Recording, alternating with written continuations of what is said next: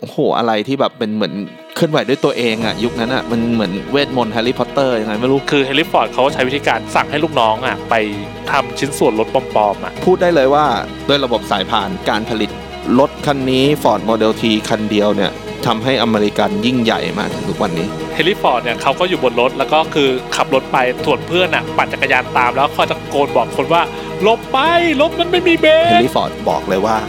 no man in this world could not afford this car ก็คือจะไม่มีใครๆในโลกนี้อีกแล้วที่จะไม่สามารถที่จะซื้อรถคันนี้ได้ ผมว่ามันไม่ขำนะ หรือว่าจริงๆแล้วคือเขาจะล้มเลิกแล้วบ้างมันกลายเป็นรถคันแรกของคนอเมริกัน Ford Motor เกิดขึ้นแล้ว ถ้าจำไม่ผิดมันเคยมีบันทึกไว้ว่า นี่คือจุดเปลี่ยนที่ทำให้ทั่วอเมริกาเลิกใช้รถม้า คืออันนี้อาจจะตัดก็ได้นะ ไม่เป็นไรพูดไปเลยDesign Unknown รายการที่จะชวนคุณดำดิ่งลึกลงไปในโลกแห่งดีไซน์ ที่ทำให้คุณต้องประหลาดใจว่า ดีไซน์อยู่ใกล้ตัวคุณ เพียงแต่คุณไม่เคยรู้ สวัสดีครับนี่คือรายการ Design Unknown ผมไมค์เมลิลีน เป็น host ผู้ดำเนินรายการ และข้างๆ ผม PK หรือพงษ์นัทเป็นนักออกแบบและพัฒนาผลิตภัณฑ์ที่จะมาร่วมพูดคุยกันในรายการวันนี้ครับ ครับ สวัสดีครับ ขอเกริ่นก่อนรายการของเราอะดีไซน์อันโนนเนี่ยเป็นรายการที่จะพูดถึงเรื่องดีไซน์ในเชิงลึกเพียงแต่ว่าเราอาจจะไม่ได้พูดเกี่ยวกับดีไซน์อย่างเดียวแล้วอยากจะพูดถึงเรื่องบริบทรอบๆ ด้วยเพราะว่าดีไซน์เนี่ยการที่เข้าใจที่มาของมันอะก็จะทำให้เราได้เห็นคุณค่าของมันมากขึ้น ใช่ครับ หัวใจสำคัญคือ อยากให้เห็นภาพว่างานโปรเจกต์หลาย ๆ อย่างที่มันสำเร็จเนี่ยมันไม่ได้เกิดขึ้นจากมนุษย์เพียงคนเดียวอ่าโอเค วันนี้อาจจะได้ยินเสียงของสายฝนนะฮะเรากำลังบันทึกเสียงกันท่ามกลางสายฝน ฝนฟ้าคะนองกระจาย หัวข้อที่เราจะพูดกันวันนี้มันคือเรื่องของ Ford Model T ครับ โอเค Ford Model T เนี่ยมันคืออะไรฮะ ชื่อรุ่นรถครับ รถที่ผลิตโดยบริษัทฟอร์ดอ่าแต่เราก็ไม่ได้สปอนเซอร์จากฟอร์ดไม่ต้องบอกก็ได้ เขารู้กันอยู่แล้ว Ford Model T มันยิ่งใหญ่ยังไง ยิ่งใหญ่ครับ เพราะว่าถึงแม้มันจะไม่ได้เกี่ยวโดยตรงกับการออกแบบ เพื่อความงดงามความสวยงาม แต่มันเกี่ยวกับการพัฒนาระบบการผลิต พูดได้เลยว่าด้วยระบบสายพานการผลิตรถคันนี้ Ford Model T คันเดียวเนี่ย ทำให้อเมริกันยิ่งใหญ่มาถึงทุกวันนี้ อืมแล้วหัวใจสำคัญคือความเป็น inventor ของมิสเตอร์เฮนรี่ฟอร์ดเนี่ย เป็นแรงบันดาลใจที่ดีให้กับนักออกแบบในปัจจุบัน ที่ดีไซน์คือการสร้างสมดุลระหว่าง เนี่ย ถ้าคุณจะผลิตแบบเนี้ย ราคามันแบบเนี้ย ความต้องการของยูเซอร์เขายินดีที่จะจ่ายอยู่ที่แบบเนี้ย มันสมดุลกันไหม มองข้ามไปจนถึงคนงานในโรงงาน คนที่จะซื้อรถไปใช้ คนที่จะเอารถเราไปขาย คนที่จะมาซ่อมรถเรา โอเค สิ่งที่เรากำลังจะเล่าต่อไปเนี้ยมันจะเป็นเรื่องเกี่ยวกับประวัติของตัวคุณเฮนรี่ฟอร์ดที่เราต้องเล่าประวัติเขาเพราะว่าเราเชื่อว่าบางสิ่งอะเราจะเห็นคุณค่ามันก็ต่อเมื่อเราเข้าใจที่มาของมัน ใช่ ความยากของมัน โจทย์ของมันในตอนนั้นว่าเขาทำอย่างนี้เพราะอะไร และกว่าจะได้มามันต้องแลกมาด้วยอะไรบ้าง โอเคพี่เคพร้อมยังปะพี่เคช่วยเล่าให้ฟังหน่อยฮะว่าประวัติความเป็นมามันเป็นยังไง คือเฮนรี่ฟอร์ดเนี่ยเกิด 1863 ที่เดียร์บอร์นชานเมืองดีทรอยต์รัฐมิชิแกน มีพี่น้องทั้ง 8 คน และเฮนรี่ฟอร์ดก็เป็นลูกคนโตที่อยู่ในนั้น พ่อเป็นชาวไอริชอพยพมาทำงานเป็นชาวนา ตอนอายุ 12 ปี พ่อเขาซื้อนาฬิกาข้อมือให้เรือนหนึ่ง แต่เฮนรี่ฟอร์ดแทนที่จะเอานาฬิกาข้อมือมาใส่โชว์เพื่อนอ่าเอากลับมาแงะครับ พ่อซื้อมาเป็นของขวัญให้ เอามาแงะเล่น แกะออกเป็นชิ้นๆเลย คือเป็นคนที่สงสัยใน mechanic อะไรมันเคลื่อนไหวด้วยอะไร เพราะอะไรทำไมวะอะไรอย่างเงี้ย ก็เลยแกะซะเลย แกะซะเลย เพื่อจะได้รู้ว่ามันคืออะไรทำงานยังไง พอเข้าใจปุ๊บก็เลยซ่อมเป็น ต่อมาก็เลยซ่อมนาฬิกาให้กับเพื่อนบ้านละแวกนั้น จนเป็นที่เรื่องลือเลยล่ะ ทีนี้พอ อายุได้ 13 ปีก็เจอเครื่องจักรไอ้น้ำเป็นครั้งแรกโอ้โหอะไรที่แบบเป็นเหมือนเคลื่อนไหวด้วยตัวเองอะยุคนั้นอะมันเหมือนเวทมนต์แฮร์รี่พอตเตอร์ยังไงไม่รู้เขาก็เกิดมีความสนใจละพอเฮนรี่ฟอร์ดเนี่ยสนใจอันนี้มากเขาก็ทุ่มลงไปกับสิ่งเนี้ยเพื่อที่จะเป็นจุดที่เขาจะหนีจากชีวิตที่น่าเบื่อในการทำฟาร์ม แน่นอนอะมันเป็นความคาดหวังของพ่อเขาอยู่แล้วลูกชายคนโต ฉันก็อยากให้แบบมันสืบทอดหน่อยแต่เฮนรี่ฟอร์ดเฮนรี่ฟอร์ดถึงกับพูดเลยว่าแบบ ไม่มีอะไรในฟาร์มที่เขารักเลย นอกจากแม่ของเขาโหประโยคนี้นี่คือมันสะท้อนอะไรได้หลาย ๆ อย่างเลยนะ ทีนี้พออายุ 15เขาก็สร้างเครื่องยนต์ไอ้น้ำของเขาเองเป็นครั้งแรก แล้วก็เป็นปีเดียวกับที่แม่เขาเสียชีวิต หลังจากมีน้องคนสุดท้องของเขามา อืมหมายความว่าเนี่ยที่ฟาร์มแห่งเนี้ย ไม่มีอะไรให้อาลัยอาวรณ์แล้วอะเออไม่มีความรักหลงเหลืออยู่ละ นี่อาจเป็นปัจจัยหนึ่งที่ทำให้เฮนรี่ฟอร์ดลาออกจากโรงเรียนตอนอายุ 16 แล้วเดินทางมาในเมืองดีทรอยต์เลย คือดีทรอยต์ในยุคนั้น มันเป็น center ของ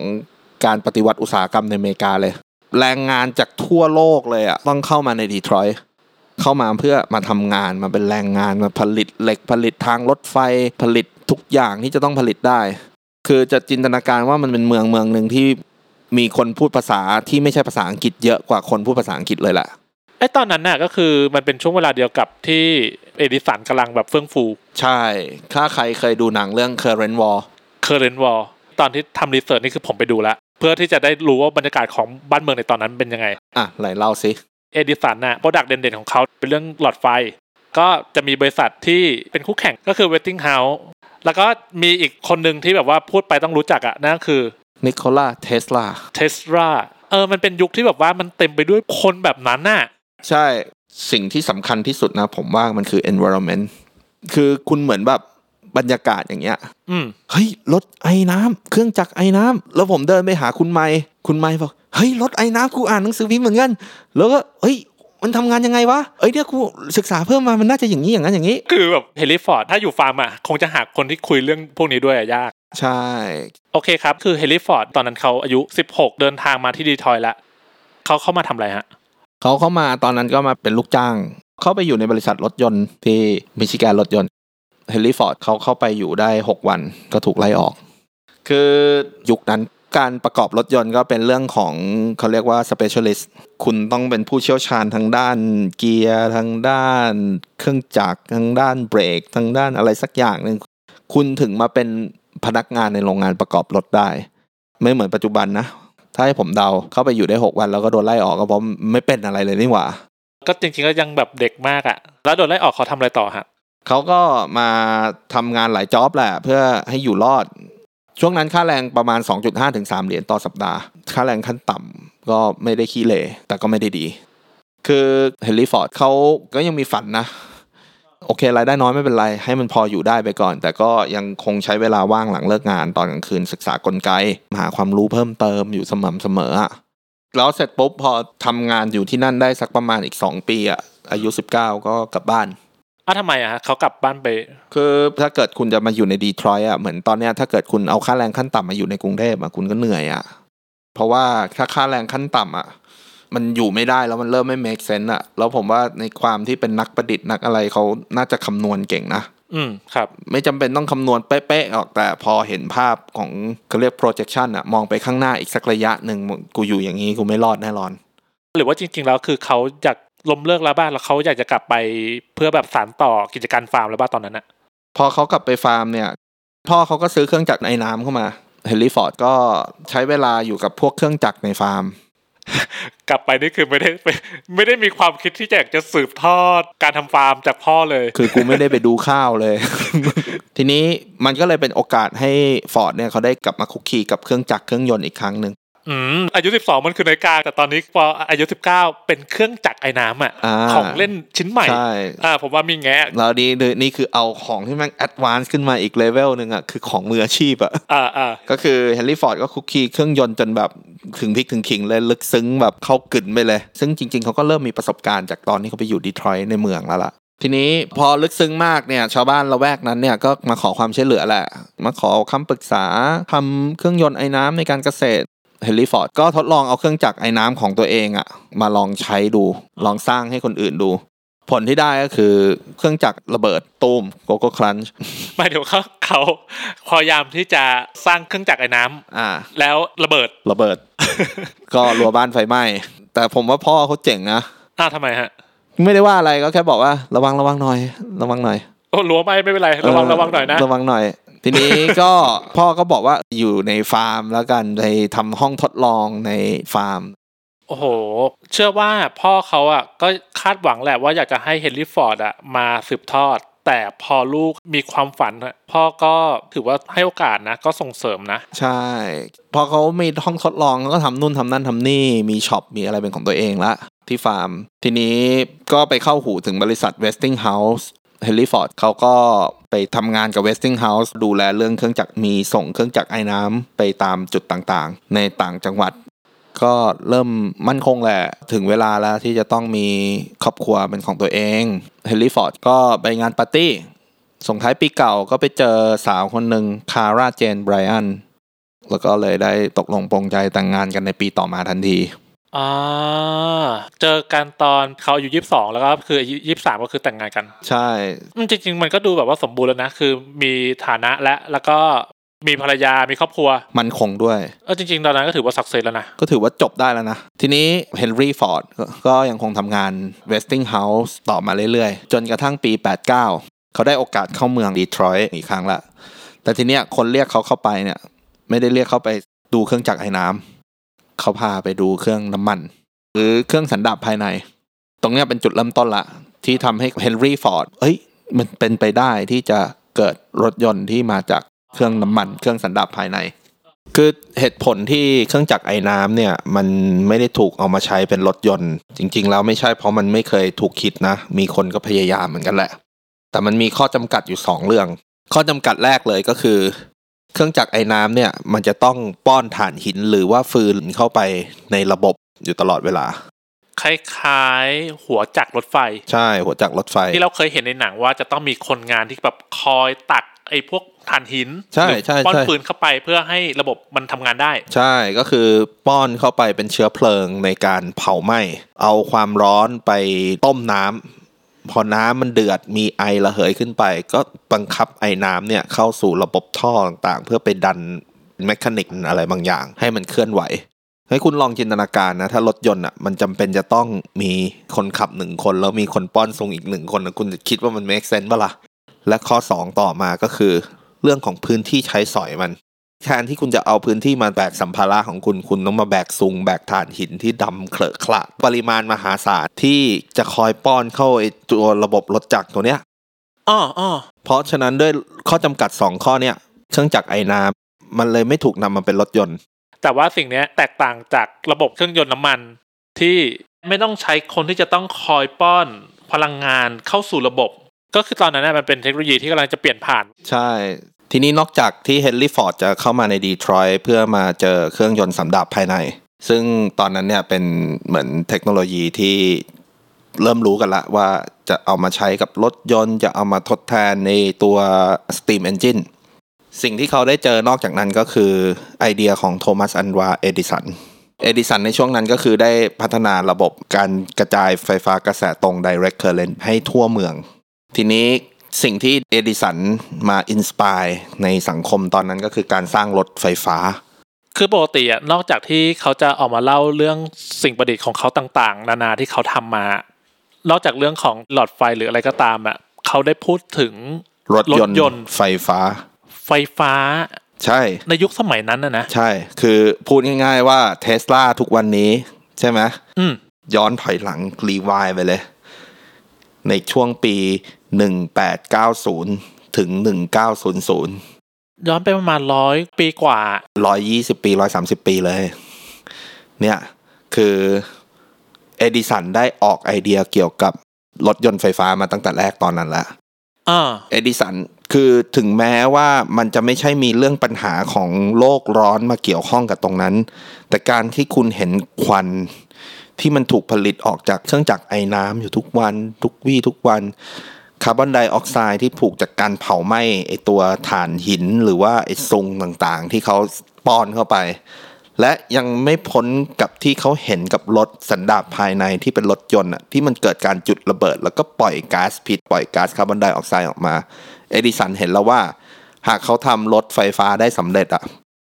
มันจะเป็นพลังงานที่สะอาดกว่ามาก อืม นี่คือคิดข้ามช็อตอะใช่ เรียกว่าเป็นไอเดียที่แบบ มาก่อนการมองไปแบบถึงโลกในอนาคตเลยอะคือผมว่าเอดิสันในยุคนั้นเนี่ย เปรียบเสมือนสตีฟจ็อบเปรียบเสมือนเจมส์ไดสันเปรียบเสมือนอีลอนมัสในยุคปัจจุบัน คือเป็น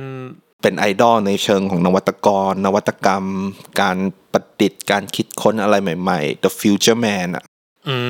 คุณคิดดูว่าเขาพูดถึงปัญหา environment ในวันที่รถยนต์ยังไม่เกิดขึ้นอย่างเป็นกิจจลักษณะอ่าทีเนี้ยเฮนรี่ฟอร์ดก็เลยตัดสินใจเลยว่าอยากจะเข้ามาร่วมงานกับเอดิสัน โดยที่ออกจาก Westinghouse และเข้ามาทำงานให้ Edison Illuminating Company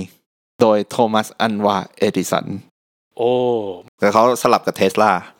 เทสลาย้ายไปดูอยู่ Westinghouse เขาย้ายจาก Westinghouse มาอยู่กับเอดิสันสวนกันจริงๆ น่าสนใจนะถ้าเกิดได้เออเออได้ชนกันแล้วทำรถไฟฟ้าพร้อมกันนี่โอ้โหอันนี้เขาเรียก dream team dream team เลยอะได้นี่เหมือนแบบโรนัลโดได้อยู่กับเมสซี่เลยอะอ่า แต่พอดีแต่พอดีเขาสวนกัน มันก็อ่าสวนกันไปสวนกันมา เหมือนแบบมันไม่มีวันจะได้เจอกันหรอกอะไรอย่างเงี้ยนะอืมชะตามันลิขิตไว้อย่างนั้นชะตาลิขิตไว้อย่างนั้น ทีนี้เขาก็มาอยู่กับเอดิสันก็คือ ผมต้องให้เกร็ดนิดนึงก่อน เอดิสันนี่เขาประดิษฐ์หลอดไฟได้ แต่เขาก็มาเจอต่อและเจอปัญหาว่า บ้านแต่ละคนยังไม่มีไฟฟ้าเข้าไป แล้วเขาจะขายหลอดไฟได้ยังไง อืมเขาก็เลยต้องคิดต่อไปจนถึงขั้นว่า งั้นเดี๋ยวฉันจะสร้างโรงผลิตกระแสไฟ เพื่อจะส่งไฟไปตามบ้าน อืมครับ ซึ่งตรงเนี้ยก็คือมันก็ต้องไปพูดถึงเรื่องของวิธีการ กระจายพลังงานไฟฟ้า ถูกต้อง ในรูปแบบของกระแสตรงกับกระแสสลับ ใช่ เอดิสันเนี่ยก็คือเขาอยู่ในฝากของ direct current กระแสตรง แต่เวสติงเฮาส์เขาอยู่ในฝากของกระแสสลับ ใช่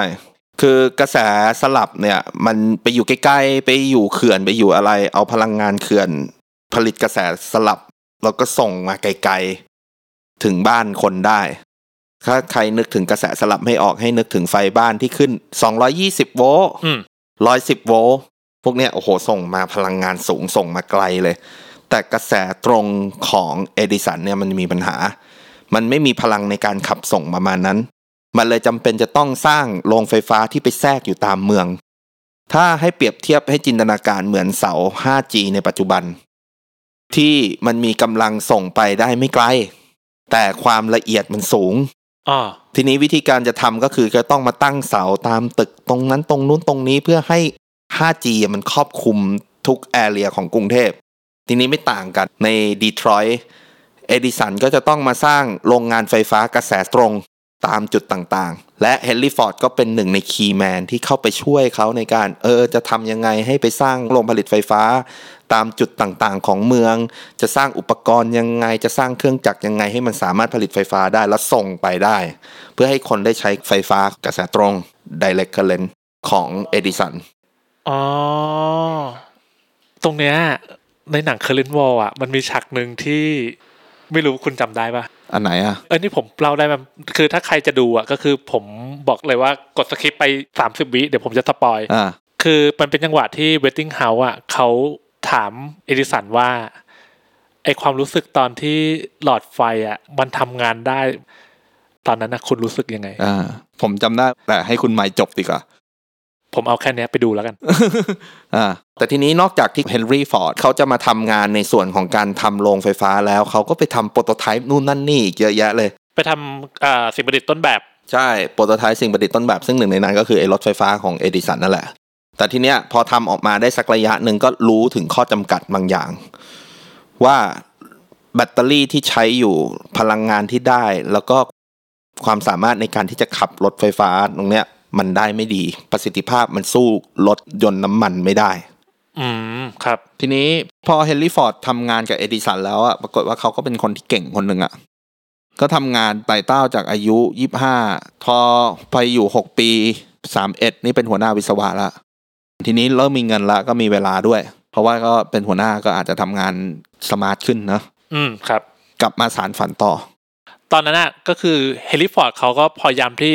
จะสร้างรถยนต์คันแรกเป็นของตัวเอง ก็คือใช้เวลาหลังเลิกงาน ใช้เวลาหลังเลิกงาน ใช้เวลาหลังเลิกงาน เก็บอุปกรณ์ซื้ออุปกรณ์ช้อปปิ้งมาทดลองทดลองซ้ายทดลองขวาทำเครื่องยนต์สันดาปภายในขึ้นมาด้วยตัวเองเอ๊ะตอนนั้นน่ะคือเราจะสร้างรถสักคันนี่คือเราเราทำยังไงวะผมว่ามันไม่ต่างกับคอมพิวเตอร์ในปัจจุบัน ยังไง คือคุณไปซื้อแรมที่นู่นคุณไปซื้อ CPU ที่นี่เมนบอร์ดที่นั่นเอามาประกอบกันได้ คือเขาก็ไปหาชิ้นส่วนจากที่ต่างๆ แล้วก็เอาเข้าไปที่ shop ของเขา ใช่ เริ่มทำหลังบ้านแล้วเอาเวลาส่วนตัวเวลานอกงานเนี่ย หาวิธีสร้างแชัดซีขึ้นมาแชัดซีก็คือโครงรถจะวางมอเตอร์ไว้ตรงนี้เกียร์ขับเคลื่อนไปตรงนู้นขับด้วยโซ่หรือเปล่าอะไรอย่างเงี้ยเขาเรียกว่าให้มันคนขึ้นไปนั่งแล้ววิ่งได้ก่อนก็ดีใจแย่ๆอยู่แล้วทีเนี้ยเฮนรี่ฟอร์ดเขาใช้เวลาอยู่ประมาณหนึ่งปี ประกอบขึ้นมาจนได้ เขาเรียกว่า Quadricycle ให้นึกภาพเป็นเหมือนรถมอเตอร์ไซค์สี่ล้อ มีมนุษย์ขึ้นไปนั่งคอมขับ มีแฮนด์จักรยาน แต่มีสี่ล้อไอ้เรื่องเนี้ยคือตลกมากอะ ผมไปหาข้อมูลตอนแรกนี่คือเฮนรี่ฟอร์ดไปเอาชิ้นส่วนรถมาประกอบทุกวันทุกวัน พอเฮ้ยเนี่ยเสร็จแล้วจะเอาออกไป test เอาออกไม่ได้รถใหญ่กว่าประตู แล้วเขาทำยังไงฮะ ไปเอาขวานมาเลยครับ จ้วงกำแพงทิ้งเลย ทลายประตูทิ้งอะเพื่อเอารถออกมา test อะคือไหนๆก็เสียเงินไปขนาดนี้แล้วกูจะเสียเงินซ่อมประตูอีกก็ไม่ใช่เรื่องใหญ่หรอก ไม่เป็นไร เอาเถอะดีกว่าเป้าหมายคือเอารถออกไปวิ่งให้ได้อะเพราะนั้นน่ะประตูไม่ใช่เรื่องสำคัญ อย่าให้กำแพงอันนี้มาขวางกั้นความความฝัฝันนของคุณอะทีนี้สิ่งที่เกิดขึ้นคือ Quadricycle รถตอนนั้นเนี่ย ยังไม่มีเบรก ไม่มีเบรกด้วย เอาแค่วิ่งได้ ถ้าถ้าอยากจะเบรกเหรอวิ่งใส่กองฟาง ไอ้ตรงเนี้ยมันมี detail อยู่ ว่าไอ้ตอนที่เขาประกอบสำเร็จแล้วเขาจะเอาออกไป test อะคือตอนนั้นน่ะมันก็มีเพื่อนของเขาด้วยที่แบบว่าอยากจะแบบ เอ้ย มันวิ่งได้ไหมอะไรอย่างเงี้ยอ่าเฮนรี่ฟอร์ดเนี่ยเขาก็อยู่บนรถแล้วก็คือขับรถไปส่วนเพื่อนอะ ปั่นจักรยานตามแล้วคอยตะโกนบอกคนว่าหลบไปรถมันไม่มีเบรกใช่ อะไรอย่างเงี้ย คือแบบบ้ามากอะ แฟนตาซีมากเลยนะ สุดยอดสุคืดอยอด คือเขาคงต้องโชคดีที่เกิดในยุคนั้น ถ้ามาในยุคนี้นี่คุณไม่ต้องหวังว่าจะมีใครยอมปล่อยให้คุณออกจากบ้าน ตำรวจโบกคุณตั้งแต่หน้าปากซอยแล้ว แน่นอนอะ ก็สิ่งที่ยังเป็นปัญหานอกจากไม่มีเบรกแล้วก็คือลูกสูบร้อนเกินไปจริงๆ รถคันนี้ก็เป็นรถลูกสูบเดียว ให้คุณนึกถึงกระบอกสูบที่มันระเบิดระเบิดระเบิดซ้ำแล้วซ้ำเล่าอยู่ข้างในความร้อนก็สะสม แล้วก็แบบพวงมาลัยควบคุมการเลี้ยวก็ยังไม่ make sense อะแล้วก็แถมระบบขับเคลื่อนยังเป็นระบบโซ่อยู่ คุณลองคิดดูดิ ปั่นจักรยานแรงๆ ไปไปมามาโซ่หลุดยังมีเลย ก็คือก็ค่อยๆเจอปัญหาทีละข้อทีละข้ออะเป็นรถที่แบบเป็นการทดลองจริงอะแต่อย่างแรกเลยคือมันวิ่งได้ แต่มันวิ่งได้ละ ทีนี้เฮนรี่ฟอร์ดเขาก็ทำต่อไอ้ Quadricycle เอาไปขับที่ไหนก็มีคนมามุงตลอดอะอเมริกันมุง Detroiter มุง โอ้โห นี่คือขนาดที่แบบมันยังไม่สมบูรณ์ ตอนนั้นน่ะการที่แบบว่ามีคนที่ประดิษฐ์รถขึ้นมาได้นี่คือมันเป็นเรื่องฮือฮาใช่ไหมโอ้ยแบบพอกเดอะทาวอะคือผมว่ามันเหมือนวินาทีแรก ๆ ที่คุณเห็นคนเอาเอาไอ้สเก็ตบอร์ดไฟฟ้า ที่ขึ้นไปเหยียบแล้ววิ่งไปข้างหน้าของมันเองได้ เอามาวิ่งในถนนอะ มันอารมณ์ประมาณนั้น แต่คุณลองสวนกลับไปดิว่าไอ้คนนั้นคือคนประดิษฐ์เครื่องนี้ขึ้นมาเองด้วยอะถ้าเราเจอคนคนนั้นน่ะเราจะแบบชื่นชมเขาว่าใช่แบบเฮ้ยว้าวอะเฮ้ยทำได้ไงเฮ้ยอะทำได้ไงอะ ผมตอนอยู่อเมริกา มันมีคนทำจักรยานขึ้นมาเอง เป็นจักรยานท่านอน โทษทีนะ คือผมอะเคยเห็นเด็กแว้นอะที่แบบเขานอนแล้วก็ขับบิดมอเตอร์ไซค์อันนี้เป็นท่าเดียวกันปะไม่ทีนี้นอนหงาย ถ้าคนที่ชื่นชอบความเร็วอะ ในการขับขี่มอเตอร์ไซค์บางคนเนี่ยเขาก็จะนอนขับแบบเป็นท่าซูเปอร์แม Superman นแต่อันนี้คือของเพื่อนคุณเนี่ยเป็นนอนหงายแล้วก็ขี่มัน ผมว่าเขาน่าจะมีปัญหาที่หลังหรืออะไรบางอย่างอะอ๋อมันเลยตั้งหลังตั้งอย่างนั้นไม่ได้แต่เขาก็นอนอย่างนั้นแล้วก็ก้มหน้าแล้วก็ขับ มันมีประเด็นมาว่าเขาอะคือไม่สามารถที่จะปั่นจักรยานถ้าเหมือนคนปกติได้เขาต้องนอนปั่นอ่าเขาเลยประดิษฐ์สิ่งนี้ขึ้นมาใช่เออพอตอนแรกนี่คือตลกมากแต่ว่าโทษทีแต่ว่าพอรู้ที่มามันอะเออ make sense แล้วก็ใช่เจ๋งอะ แล้วแล้วนานๆเขาก็จะเอาออกมาปั่นให้ดูทีนึงอะไรอย่างเงี้ยอืมอะตอนนี้ก็คือได้เป็น Talk of the Town มีคนมามุงให้ความสนใจแล้วมันเกิดอะไรต่อฮะ ทีเนี้ยก็คือเฮนรี่ฟอร์ดเขาพัฒนารถมาเรื่อยๆแหละ จนกระทั่งเขาบอกว่า เอ้ยมาเปิดบริษัทรถกันเขาก็เป็นระดมทุน อืมตอนนั้นนายทุนสำคัญสำคัญก็คือนายกเทศมนตรีของดีทรอยต์เลย เออเออเออเอเอาเงินมาให้ลงทุน แล้วตอนนั้นเขาก็เลยบอกว่าอะงั้นถึงเวลาละ ถึงเวลาลาออกจาก Edison Illuminatingอืมทีเนี้ยเฮนรี่ฟอร์ดก็ไม่ได้ปิดบังเอดิสันในเรื่องของการทำรถ c r o s s Cycle ก็มีความสัมพันธ์ที่ดีต่อกัน เอดิสันนี่เป็นเหมือน mentor เป็นเหมือนผู้ให้คำแนะนำกับเฮนรี่ฟอร์ดคุณคิดว่ามันพิเศษไหมล่ะ ที่คุณกำลังทำโปรเจกต์อะไรอยู่ข้างหลังเจ้านายของคุณที่คุณรับเงินเดือนเขาอยู่อะแคนฟินอะเออแบบเห็นป่ะถ้าคุณรู้วันเนี้ยเหมือนคุณเป็นเจ้าของบริษัทเออ แล้วคุณก็รู้ว่าลูกน้องคุณไปทำโปรเจกต์อะไรอยู่เองข้างหลังอะเออเออความรู้สึกของคุณจะเป็นยังไงอะใช่ไหมมันก็มองไปในทางหนึ่งมันก็แบบทำไมคุณไม่เอาเวลาของคุณมาทำงานให้ฉันวะอะไรเงี้ยอ่าก็จะไปทางนั้นก็ได้ อาจจะไปทางนั้นก็ได้ หรือว่าเอ๊ะเดี๋ยวมันจะออกไป ตั้งบริษัทของมันเอง จะเป็นคู่แข่งกับฉันหรือเปล่า อะไรอย่างเงี้ยอาจจะเอาความลับของบริษัทเอาไปใช้หรือเปล่า เออ หรือเอาความรู้ที่มันได้จากเราออกไปทำอะไรของมันเองหรือเปล่าอะไรอย่างเงี้ยถ้าคิดในแง่นั้นก็คิดได้ คิดได้แต่เอดิสันไม่ อืมเอดิสันรู้อยู่ทั้งรู้อะว่าควอดีไซเคิลมันกำลังเกิดขึ้นแล้วอะอืมแล้วมันกำลังเฮนรี่ฟอร์ดกำลังง่วนกับอะไรอย่างนี้อยู่ แต่งานก็ไม่ได้แย่อะเอดิสันรู้ก็บอก keep at it ทำต่อไป คือคำนี้เป็นประโยคที่ถูกบันทึกไว้อะที่เราไปหาข้อมูลก็คือเอดิสันเขาพูดคำนี้ว่า keep at it แปลตรงๆก็คือทำต่อไปเลย ลุย ลุย ไอ้โปรเจกต์ที่กำลังทำอยู่ที่แบบเออหลังเลิกงานแล้วไปอยู่ใน shop อะไปให้สุด อืม คือโอ้โห cheer up cheer up เลยล่ะ ผมคิดว่าในมุมเนี่ยมันเหมือน environment ที่เอดิสันเขาไม่ได้มองแค่ว่ากำไรขาดทุนที่จะอยู่กับตรงนี้ ไอ้มนุษย์คนนี้จะต้องสร้างผลกำไรให้ฉันต่อไปเรื่อยๆ แต่มันคือเฮ้ยถ้าเขาออกไปแล้วเป็น business อีกหนึ่ง business ที่เติบโตขึ้นไปสังคมมันจะเปลี่ยนไปอีกเยอะเลยอะจริงๆ ผมเคยฟังบทสัมภาษณ์ของคุณตันอืมอิชิตันนะเขาบอกว่า อยากเป็นเศรษฐีเหรอมึง ลาออกไป กูไม่เคยเห็นมนุษย์เงินเดือนคนไหนเป็นเศรษฐี เขาบอกว่าถ้าลูกน้องเขาอยากจะเป็นเศรษฐีเขาออกไปเลย มึงจงออกไปเป็นคนประสบความสำเร็จ ออกไปทำธุรกิจที่ยิ่งใหญ่ ออกไปเอาความคิดไอเดียออกไปสร้างอะไรที่ยิ่งใหญ่ ถ้าผมคิดนะ คือเหมือนคุณตัน มีลูกน้องมาแล้วเป็นพันคนแน่นอนอะใช่ปะแต่สักร้อยคนในพันคนนั้น ออกไปเปิด business ที่แบบเป็นสเกลใหญ่ ๆ ได้อีกเยอะแยะมากมายมหาศาลจากแนวความคิดจากวิธีการแก้ปัญหาธุรกิจแบบคุณตันอะร้อยคนนั้นก็ไปจ้างคนอีกหลักพันคน จ้างงานแบบเลเวลขั้นต่ำก็ได้แบบเงินเดือนจบของปริญญาตรีหมื่นแปดก็ได้ แต่ทุกหมื่นคนมันได้อีกหมื่นแปดอะผมว่ามันไม่ขำนะ คือมันเศรษฐกิจมันโตขึ้นแบบยกระดับเลยอะแต่ถ้าเกิดคุณจะเก็บเขาไว้ เก็บเขาไว้ คุณเหมือนเก็บเฮนรี่ฟอร์ดไว้ ไว้อยู่กับเอดิสันตลอดไปตลอดกาลนะมันจะไม่เกิดไม่เกิด Ford Motor แน่นอนอะคือเอดิสันนะเขาเข้าใจดีอะว่าการที่จะสร้างสิ่งสิ่งหนึ่งขึ้นมา มันยากลำบากขนาดไหนไม่ง่าย มันไม่ง่าย แต่ว่าเป็นไปได้ เอดิสันนะเขาก็คงเห็นแหละว่าถ้าสิ่งนี้มันสำเร็จมันจะยิ่งใหญ่ มันมีสารคดีบอกให้ฟังว่าการเปลี่ยนจากรถม้าไปสู่รถยนต์น่ะมันยิ่งใหญ่ยังไง คนในยุคสมัยนั้นน่ะเวลาเดินทางกันหลักๆเนี่ยก็คือไม่รถไฟก็ใช้รถม้า รถไฟก็จาก point A ไป point B แบบใหญ่ ๆ แล้วก็ถ้าเป็นรถมาก็ค่อยเป็นลงไปตามซอกตามหลืบในเมือง ในยุคนั้นน่ะคนส่วนใหญ่อะเขาก็ใช้รถม้ากันนั่นแหละ เขาบอกว่าในตอนนั้นน่ะชาวนา ชาวไร่ชาวสวนเกิดมาในพื้นที่หนึ่ง แล้วพอต้องใช้รถม้าเท่านั้นไม่มีรถยนต์เนี่ย คือเขาไม่สามารถที่จะเดินทางออกไปได้ไกลกว่ารัศมีบ้านเกินห้าสิบไมล์อะเรียกได้ว่าคือถ้าไม่มีรถยนต์น่ะแล้วยังใช้รถม้าอยู่อะเกิดที่ไหนก็ตายที่นั่นแหละ อืม ห้าสิบไมล์มันก็ประมาณแปดสิบกิโล ถ้าเปรียบเทียบเป็นกรุงเทพก็อยุธยาชนบุรี คุณไม่ต้องไปหวังอะไรที่มันไกลเกินกว่านี้เลยอะไม่ต้องหวังเลยเชียงมงเชียงใหม่ ไม่ต้องเลย อุดร ไม่มีสิทธิ์ ไม่มีสิทธิ์ที่จะจินตนาการถึงพื้นที่พวกนั้นน่ะ ในเวลานั้นเนี่ยเขาเรียกว่ารถเป็นเรื่องราวของเศรษฐี Toy for the rich อะของเล่นคนรวย ยังไม่ใช่ทุกคนจะซื้อมันได้ ราคารถยนต์ตอนนั้นนะมันแพงมากโอ้ยแบบเวอร์วังอลังการทำงานสิบปี ยังไม่รู้จะซื้อไหวหรือเปล่า มันก็เลยทำให้ชีวิตของคนคนหนึ่งมันจำกัดเนอะอยู่ในแอเรียแค่นี้อะอิสรภาพอะไรอย่างเงี้ยมัน ใช่ไอ้เรื่องเนี้ยเป็นเรื่องใหญ่ไอ้จริงๆรถม้านี่ทำไมมันถึงไปไกลไม่ได้นะดีที่ถามเรื่องนี้ เพราะว่าม้าเนี่ย คุณจะพัฒนาให้ตายยังไงม้า มันก็วิ่งได้ประมาณนี้แหละ มันเต็มศักยภาพของมันแล้ว ที่สำคัญมันเป็นแบบนั้นมาเป็นร้อยร้อยปีเหมือนกันนะฟอร์ดเขาก็มองว่า ถ้าสักวันหนึ่งอะเขาสามารถผลิตรถที่ราคาถูกแต่มีคุณภาพดี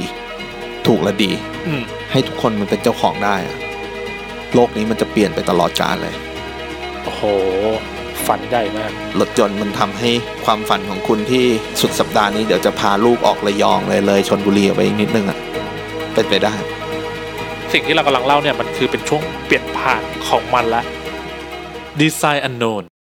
คือตอนแรกอะคือเหมือนเฮนรี่ฟอร์ดเขาก็สมัครมาทำงานเป็นลูกน้องแหละ แล้วคือคุณเฮนรี่ฟอร์ดเขาก็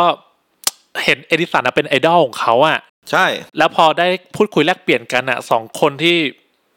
เป็นนักประดิษฐ์อะอืมนักคิดคนอินโนเวชันอะมาคุยกันอะ มันก็คลิกกัน แล้วความสัมพันธ์มันก็เลยพัฒนาจากที่แบบเป็น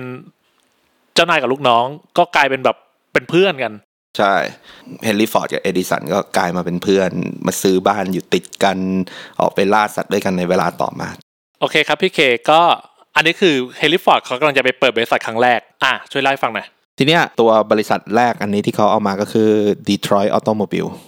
เหมือนเฮนรี่ฟอร์ดเป็นคนถูกจ้างเข้ามาให้มาดูแลการผลิตให้มาพัฒนารถยนต์อืมอืมโดยทีมของเขามีทั้งหมดเป็นพนักงาน 13 คนครับเป็นทั้ง draftman เป็นทั้ง engineer เป็นทั้งพนักงานประกอบอืมเยอะแยะไปหมดครับทีนี้เงินทุนที่ได้มา 15,000 เหรียญเนี่ย เยอะไหมหนึ่งหมื่นห้าพันเหรียญในการที่จะเริ่มต้น ถือว่ายังไม่เยอะอ๋ออ๋อ15,000เหรียญมันมีมูลค่าเทียบเท่ากับ400,000เหรียญในปัจจุบันครับ400,000ก็ประมาณ10กว่าล้าน ผมว่าก็เยอะนะสิบล้านอะก็ต้องมาดูว่า4ี่แสนเหรียญในอเมริกามันเป็นยังไง แต่ถ้า10ล้านในประเทศไทยก็เยอะอยู่ แต่ที่นั่นโอ้โหไม่ลำบากอะถ้าผมเปรียบเทียบในปัจจุบันที่เป็นปัจจุบันจริง ๆ ในอเมริกา คุณมีเงิน4ี่แสนเหรียญอยู่ในมือ แล้วถ้าเกิดคุณบอกว่าคุณเป็นสตาร์ทอัพในปัจจุบันที่ต้องการวิศวะคอมพิวเตอร์ ชั้นเซียน coder เก่งๆ software engineer เก่งๆ ที่เขาปกติอยู่ Amazon ได้บางคนได้4ี่แสนเหรียญหลายคนด้วยไม่ใช่บางคน3 0 0แสนเหรียญบ้างก็มี2 0 0แสนไล่ลงมาเลยต่อปีอะคือพอฟังอย่างเงี้ยแสดงว่าไอ้เงินทุนก้อนแรกของเขาเนี่ยมันแทบจะทำอะไรไม่ได้เลยปะยากมากที่จะทำอะไร แต่จริง ๆ แล้วนอกจากเงินทุนแล้วมันยังมีเรื่องของ supply chain เดี๋ยวเราค่อยว่ากันเอาแค่เงินทุนก่อนครับทีนี้เราไม่ต้องไปพูดถึงว่าเราจะจ้างวิศวกรที่เคยทำให้ Amazon ทำให้ Facebook ชั้นเซียน Google ขนาดนั้นไม่ไม่ต้องไม่ต้อง เอาค่าแรงขั้นต่ำของอเมริกา เอาแคลิฟอร์เนียก็ได้ผมอาจจะชัดหน่อยที่แคลิฟอร์เนียณปัจจุบันคือถ้าคุณอยากจะจ้างพนักงานที่จบปตรีอะนะ ค่าแรงเขาเริ่มต้นก็จะอยู่ประมาณ 45,000 เหรียญต่อปี แต่แน่นอนว่าบางคนก็อาจจะบอกว่า เอ้ย จริง ๆ เราไปนับ 45,000 เหรียญไม่ได้ เพราะว่าค่าแรงขั้นต่ำในแคลิฟอร์เนียมันก็มี 12 เหรียญต่อชั่วโมงอะไรอย่างเงี้ย อันนั้นคือถ้าเป็นพนักงานพาร์ทไทม์ใช่ เปรียบเทียบกับบ้านเราก็คงแบบค่าแรงขั้นต่ำ300 บาทต่อวันอะอืมแต่อันนั้นพาร์ทไทม์ก็ยังอยู่ที่ประมาณตกแล้วปีหนึ่งก็ 25,000 USD ต่อคน โดยประมาณ ทีนี้พอรวมตัวเลข 13 คนนั้นอะค่าแรงต่อปีเอาเฉลี่ยเฉลี่ยก็ได้ บางทีคุณอาจจะจ้าง 25,000บ้าง บางทีคุณอาจจะจ้าง 45,000บ้าง อืมก็ผมตีกลางๆเป็นสามหมื่นแล้วกัน10คนคุณก็3 0 0แสนแล้วอะแค่ค่าพนักงานน่ะหนึ่งปีอะก็คือหมดแล้วนะ ใช่ยังไม่ต้องซื้อของ ไม่ต้องซื้อของด้วยซ้ำไม่ต้องซื้อมีขแต่องคนมีแต่คนสิบคนสิบสามคนอะแล้วมันจะไปทำท่าไหน ก็ถือว่ามันก็ไม่ได้เยอะอะไร น้อยเลยพอฟังอย่างเงี้ยน้อยเลย คือ ด้วยเงินทุนตรงเนี้ยถือว่ายังไม่ได้เยอะ แล้วก็เป็นครั้งแรกที่เฮนรี่ฟอร์ดอะเขาเริ่มระดมทุน มันจะให้บทเรียนเขาแหละเปิดบริษัทครั้งแรก เปิดบริษัทครั้งแรกลางานออกมาทุบหม้อข้าวเรียบร้อยแล้วทุบหม้อข้าวแตกแล้วข้าวเนี้ยอ่าอ่าแล้วไงต่อฮะทีเนี้ยปัญหาต่อมาก็คือ ก็ยังไม่ได้ผลิตเองด้วย คือตอนนั้นน่ะเขาไม่ได้ผลิตชิ้นส่วนเอง คือต้องสั่งชิ้นส่วนเข้ามา แล้วก็คือเอาจริงๆกับบริษัทของเขาเหมือนเป็นบริษัทประกอบรถประกอบเป็นหลัรถเป็นหลักใช่อืมทีนี้เขาก็เปิดช็อปขึ้นมาแล้วก็เริ่มประกอบรถแล้วแล้วก็เริ่มออกแบบไปประกอบไป เพราะว่าคุณนะก็ยังไม่รู้หรอกว่าหนึ่งคุณจะไปเอาเบรกอะไรดี เครื่องยนต์อะไรดี แล้วเครื่องยนต์จะไปจ้างใครหลอมเหล็กดีโอ้ยเยอะแยะไปหมดเลย ทีเนี้ยพอทำมาแล้วเนี่ยหกเดือนเพิ่งจะได้รถออกมาคันแรกคันเดียว เปิดบริษัทมาหกเดือน ผลิตรถได้แค่หนึ่งคัน ใช่ ทีเนี้ยพอผลิตออกมาก็เขาก็เรียกตัวแรกว่า The Delivery Wagon หน้าตาคล้ายๆ รถม้า แต่ไม่มีม้าเอาม้าออกไป เป็น combustion engine ก็คือเป็นรถสันดาปภายใน ใช้น้ำมันในตัวจุดระเบิด อืมครับ และเหตุผลที่มันต้องลากมาถึง 6 เดือนเพราะอะไรเออเออเออเมื่อออกแบบไปแล้วก็ส่งไปให้โรงงานผลิต เด้งกลับไปกลับมาเป็นโต๊ะปิงปอง เออแบบนี้คุณจะเอาอย่างนี้แบบนั้นคุณจะเอาอย่างนั้นอย่างนี้อย่างงู้นอย่างนี้ว่ากันไปว่ากันมากว่าจะผลิตออกมาเป็นหนึ่งชิ้นได้อะตอนนั้นน่ะมันมีข้อมูลมาว่าบางครั้งอะพนักงานอยู่ในบริษัทเนี่ยไม่รู้จะทำอะไร เพราะว่ามันไม่ได้ชิ้นส่วนมาชิ้นส่วนไม่ส่งมาทันทีก็เลยแบบเอามาดำเนินการต่อไม่ได้ ซึ่งมันก็มีช่วงเวลาที่มันต้องรอ อะไรอย่างเงี้ยเสียเวลาไปเยอะ หนักอะมันก็เลยต้องใช้เวลาถึง 6 เดือนกว่าจะสร้างรถได้คันแรกอะใช่ และอีกอย่างหนึ่งเวลาคุณไปสั่งโรงงานผลิตคุณสั่งเขาทำหนึ่งชิ้น คุณไม่ได้เป็นลูกค้าที่เขาจะต้องแบบเร่งทำให้คุณแน่ๆอะใช่เขาก็ดองคุณไปดิ มันถึงเป็นเหตุผลว่า 6 เดือนแล้วออกมาได้แค่คันเดียวอะจริง ๆ ถ้าอยู่ในสายการ R&D จะเข้าใจธรรมชาติอันนี้มากเลย แต่อันนี้ก็คือจุดที่ทำให้แบบเฮนรี่ฟอร์ดได้รับรู้ว่าเนี่ยพอคุณผลิตชิ้นส่วนด้วยตัวเองไม่ได้อะมันจะมีปัญหานี้แน่ ๆ นะ ใช่คือความสามารถในการผลิตตรงเนี้ยหายไป ตอนนั้นราคารถมันอยู่ประมาณเท่าไหร่ในท้องตลาดที่ช่วงนั้นที่เขาขายกันก่อนที่ฟอร์ดจะสำเร็จในครับภายหลังนะก็จะอยู่กันประมาณ 2,000ถึง3,000 เหรียญต่อคัน หกเดือนเพิ่งมีเงินเข้าบริษัทประมาณแค่สองพันสามพันเหรียญใช่ แต่คราวเนี้ยคือมันก็จะมีข้อมูลเสริมขึ้นมานิดนึงว่าโอ้โหหกเดือนคุณผลิตรถมาได้แค่คันเดียวเนี่ย คือนายทุนเขาก็มากดดัน ให้เฮนรี่ฟอร์ดแบบเฮ้ยไม่ได้คือต้องผลิตรถให้มันได้เยอะกว่านี้ไม่งั้นบริษัทเราเจ๊งแน่ขาดทุนยับแน่ แต่ว่าตอนนั้นน่ะ คือไอ้รถคันนั้นน่ะออกมาคือมันก็ยังไม่สมบูรณ์ มันก็จะมีชิ้นส่วนมีอะไรที่มันต้องพัฒนาต่อ ซึ่งเฮนรี่ฟอร์ดเขาอะ ใจจริงๆอะคือยังไม่ได้อยากจะผลิตรถให้ได้จำนวนเยอะ แต่เขาอยากจะได้รถที่มันมีประสิทธิภาพที่มันเสถียรที่มันนิ่งซะก่อนใช่ ซึ่งมันก็มีเรื่องราวว่าพอนายทุนมาบีบอะทำไมไม่โฟกัสที่ทำรถออกมาขาย คือเฮนรี่ฟอร์ดเขาใช้วิธีการที่เหมือนสั่งให้ลูกน้องอะไปทำชิ้นส่วนรถปลอมๆอะเพื่อหลอกนายทุนว่าเนี่ยฉันกำลังสร้างรถเพื่อเอาไปขายอยู่นะ แต่จริงๆแล้วอันนั้นคือเป็นหลอก เพื่อแบบประวิงเวลาเพื่อเอามาทำ R&D ต่อฟอร์ดเขาเคยพูดว่า คือผมจำ quote ไม่ได้นะ แต่มันสรุปใจความได้ประมาณว่า เนี่ยมันคือสิ่งที่ฉันสร้างขึ้นมา นี่มันคือธุรกิจของฉัน มันเป็นของฉันไม่ใช่ของนายทุน ใช่ อันนี้จะมีผลต่อการตัดสินใจของเฮนรี่ฟอร์ดใน step ถัดๆไปหลังจากนี้เลย แต่อันเนี้ยคือเราก็ไม่คือเราก็ไม่สามารถตัดสินได้ว่าแบบโอ้โหถ้าใครแม่งถูกต้องวะคือก็เข้าใจนายทุนว่า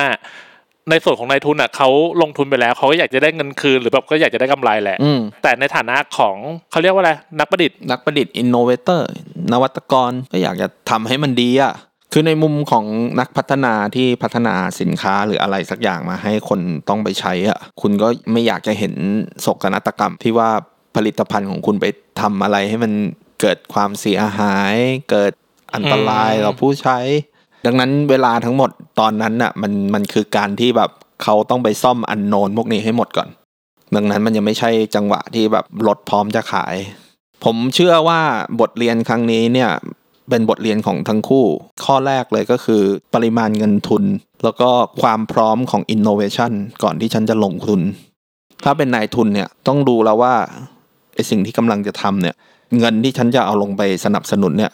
มันใกล้เคียงกับความเป็นจริง มากน้อยแค่ไหน เหมือนการลงทุนทุกนั้นมีความเสี่ยง ใช่ก็คือนักลงทุนเองก็ต้องแบบประเมินได้ว่าแบบเออไออันเนี้ยมันยังไม่พร้อมขายนะ แล้วจะทำให้มันพร้อมขายอะมันก็ต้องมีเงินในก้อนหนึ่งอะที่จะต้องแบบไปทดลอง จนกว่ามันจะสำเร็จอะเออ มันก็จะมีเรื่องพวกนี้อยู่ด้วยใช่โอเค ทีเนี้ยก็คืออินดีเอ็นแล้วว่าไอบริษัทแรกเนี่ยคือมันเปิดไปได้กี่ปีนะสองปี ผลิตรถได้ทั้งหมดยี่สิบคัน นายทุนนี่แทบจะร้องไห้กรีดร้องออกมา ใจสลายขาดทุนยับเลยครับสิริรวมทั้งหมดก็แปดหมื่นห้าพันเหรียญในตอนนั้นโหเป็นหนี้ก้อนใหญ่เลยนะอ่าถ้าเทียบปัจจุบันก็สองล้านเหรียญสองปีพอขาดทุนเนี่ยก็คือแยกย้ายแยกทางกัน อืมโอเค ก็คือตอนเนี้ยการเปิดบริษัทครั้งแรกเนี่ยเจ๊งยับ ซึ่งเป็นคนทั่วไปอะผมมองว่าก็ต้องเริ่มกลับมาตั้งคำถามแล้วว่าโอ้โห ไม่ใช่แค่เจ๊งนะคือเป็นหนี้ด้วย เราจะไปต่อ หรือว่าเราจะกลับไปทำงานประจำดี อันเนี้ยก็ต้องมาตัดสินใจละเฮนรี่ฟอร์ดเนี่ยคือเขาตัดสินใจว่ายังไงฮะ ตอนนั้นเนี่ยพอออกมาแล้วเขาก็มันเกิดกระแสอันหนึ่งขึ้นมา ก็คือกระแสการแข่งรถ มีสนามขึ้นมาเป็นกิจจลักษณะเลยทุกคนคือเริ่มพัฒนารถยนต์ของตัวเองเอามาแข่งกันแล้วเขาก็มองว่าเนี่ยเป็นโอกาสของเขาที่จะได้แสดงศักยภาพ ว่ารถเขาอะมันเจ๋งแค่ไหน ใช่อืมแต่ทีเนี้ยเฮนรี่ฟอร์ดก็ มาพัฒนารถแข่งคันแรกของเขาอืมทีนี้ผมอยากให้เกร็ดความรู้นิดนึงคือ เขาไม่ได้พัฒนาคนเดียวนะ ก็คือเขาก็ต้องมีทีมของเขาด้วย ใช่ ซึ่งคนเนี้ยเริ่มเข้ามาละเขาคือใครฮะ ชายด์แฮโรลด์วิลส์ชายด์แฮโรลด์วิลส์โอเค ท่านเราขอเรียกเขาง่ายๆว่าคุณชายแล้วกัน คุณชายเข้ามาทำอะไรฮะคุณชายเขาเป็น engineer ที่ทำงานประจำอยู่ละ แต่ว่าหลงรักในเรื่องของรถยนต์ ก็เลยเสนอตัวเข้ามาให้เฮนรี่ฟอร์ดแต่ตอนนั้นเฮนรี่ฟอร์ดไม่มีตังค์แล้วนะ ไม่มีตังค์อ่า offer for free คือคุณชายมาบอกว่าเนี่ยฉันอยากจะขอร่วมทีมกับคุณเนี่ยฉันทำงานให้คุณฟรีแต่แลกกับความรู้เกี่ยวกับรถยนต์ที่ฉันจะได้จากคุณ มนุษย์คนนี้เนี่ยจะมีอิทธิพลในในบริษัทฟอร์ดในเวลาต่อมาอีกเยอะเลย แต่ผม drop name ไว้ก่อนๆโอเค ได้แล้วต่อก็คือตอนเนี้ย คุณเฮนรี่ฟอร์ดกับคุณชายเนี่ยกำลังจะทำรถแข่ง ทีเนี้ยพอทำรถแข่งขึ้นมา รถคันแรกรุ่น 26 HP ทีเนี้ยก็ไม่มีเงิน ก็เลยไม่ได้จ้างนักแข่ง แล้วตอนนั้นนี่คือใครเป็นคนเฮนรี่ฟอร์ดเลยครับ สร้างเองแข่งเองนักเลงพอ ก็คือเข้าไปแข่งได้ชัยชนะกลับมาแหละ เอ้ยเจ๋ง พอชนะในตอนนั้นเนี่ยมันก็มีชื่อเสียงขึ้นมา คือตอนนั้นการแข่งรถมันเป็นไวรัลเป็นกระแสที่แบบยิ่งใหญ่มาก คือเมืองทั้งเมืองเวลาที่พอมีจัดแข่งเนี่ยทุกคนก็จะแบบหุยเหมือนมีอีเวนต์ใหญ่อะคือมันถึงขั้นที่ว่าผู้พิพากษาเนี่ยนะอ่ากำลังพิพากษากันอยู่อะเลื่อนการพิจารณาคดีเพื่อไปดูการแข่งเลยอะอืมอะโอเค แล้วตอนนี้นี่คือเขาได้ที่หนึ่งแล้วฮะ มันเกิดอะไรขึ้นต่อ ก็คือชื่อของเฮนรี่ฟอร์ดก็กลับมาเป็นที่จับตามองอีกครั้งในกลุ่มนักลงทุน เขาก็เลยได้รวบรวมเงินลงทุนได้อีกก้อนหนึ่งนะ แล้วก็เปิดบริษัทใหม่ บริษัทที่สองนี่เจ๋งหน่อย ชื่อเขาเลย ใช้ชื่อว่า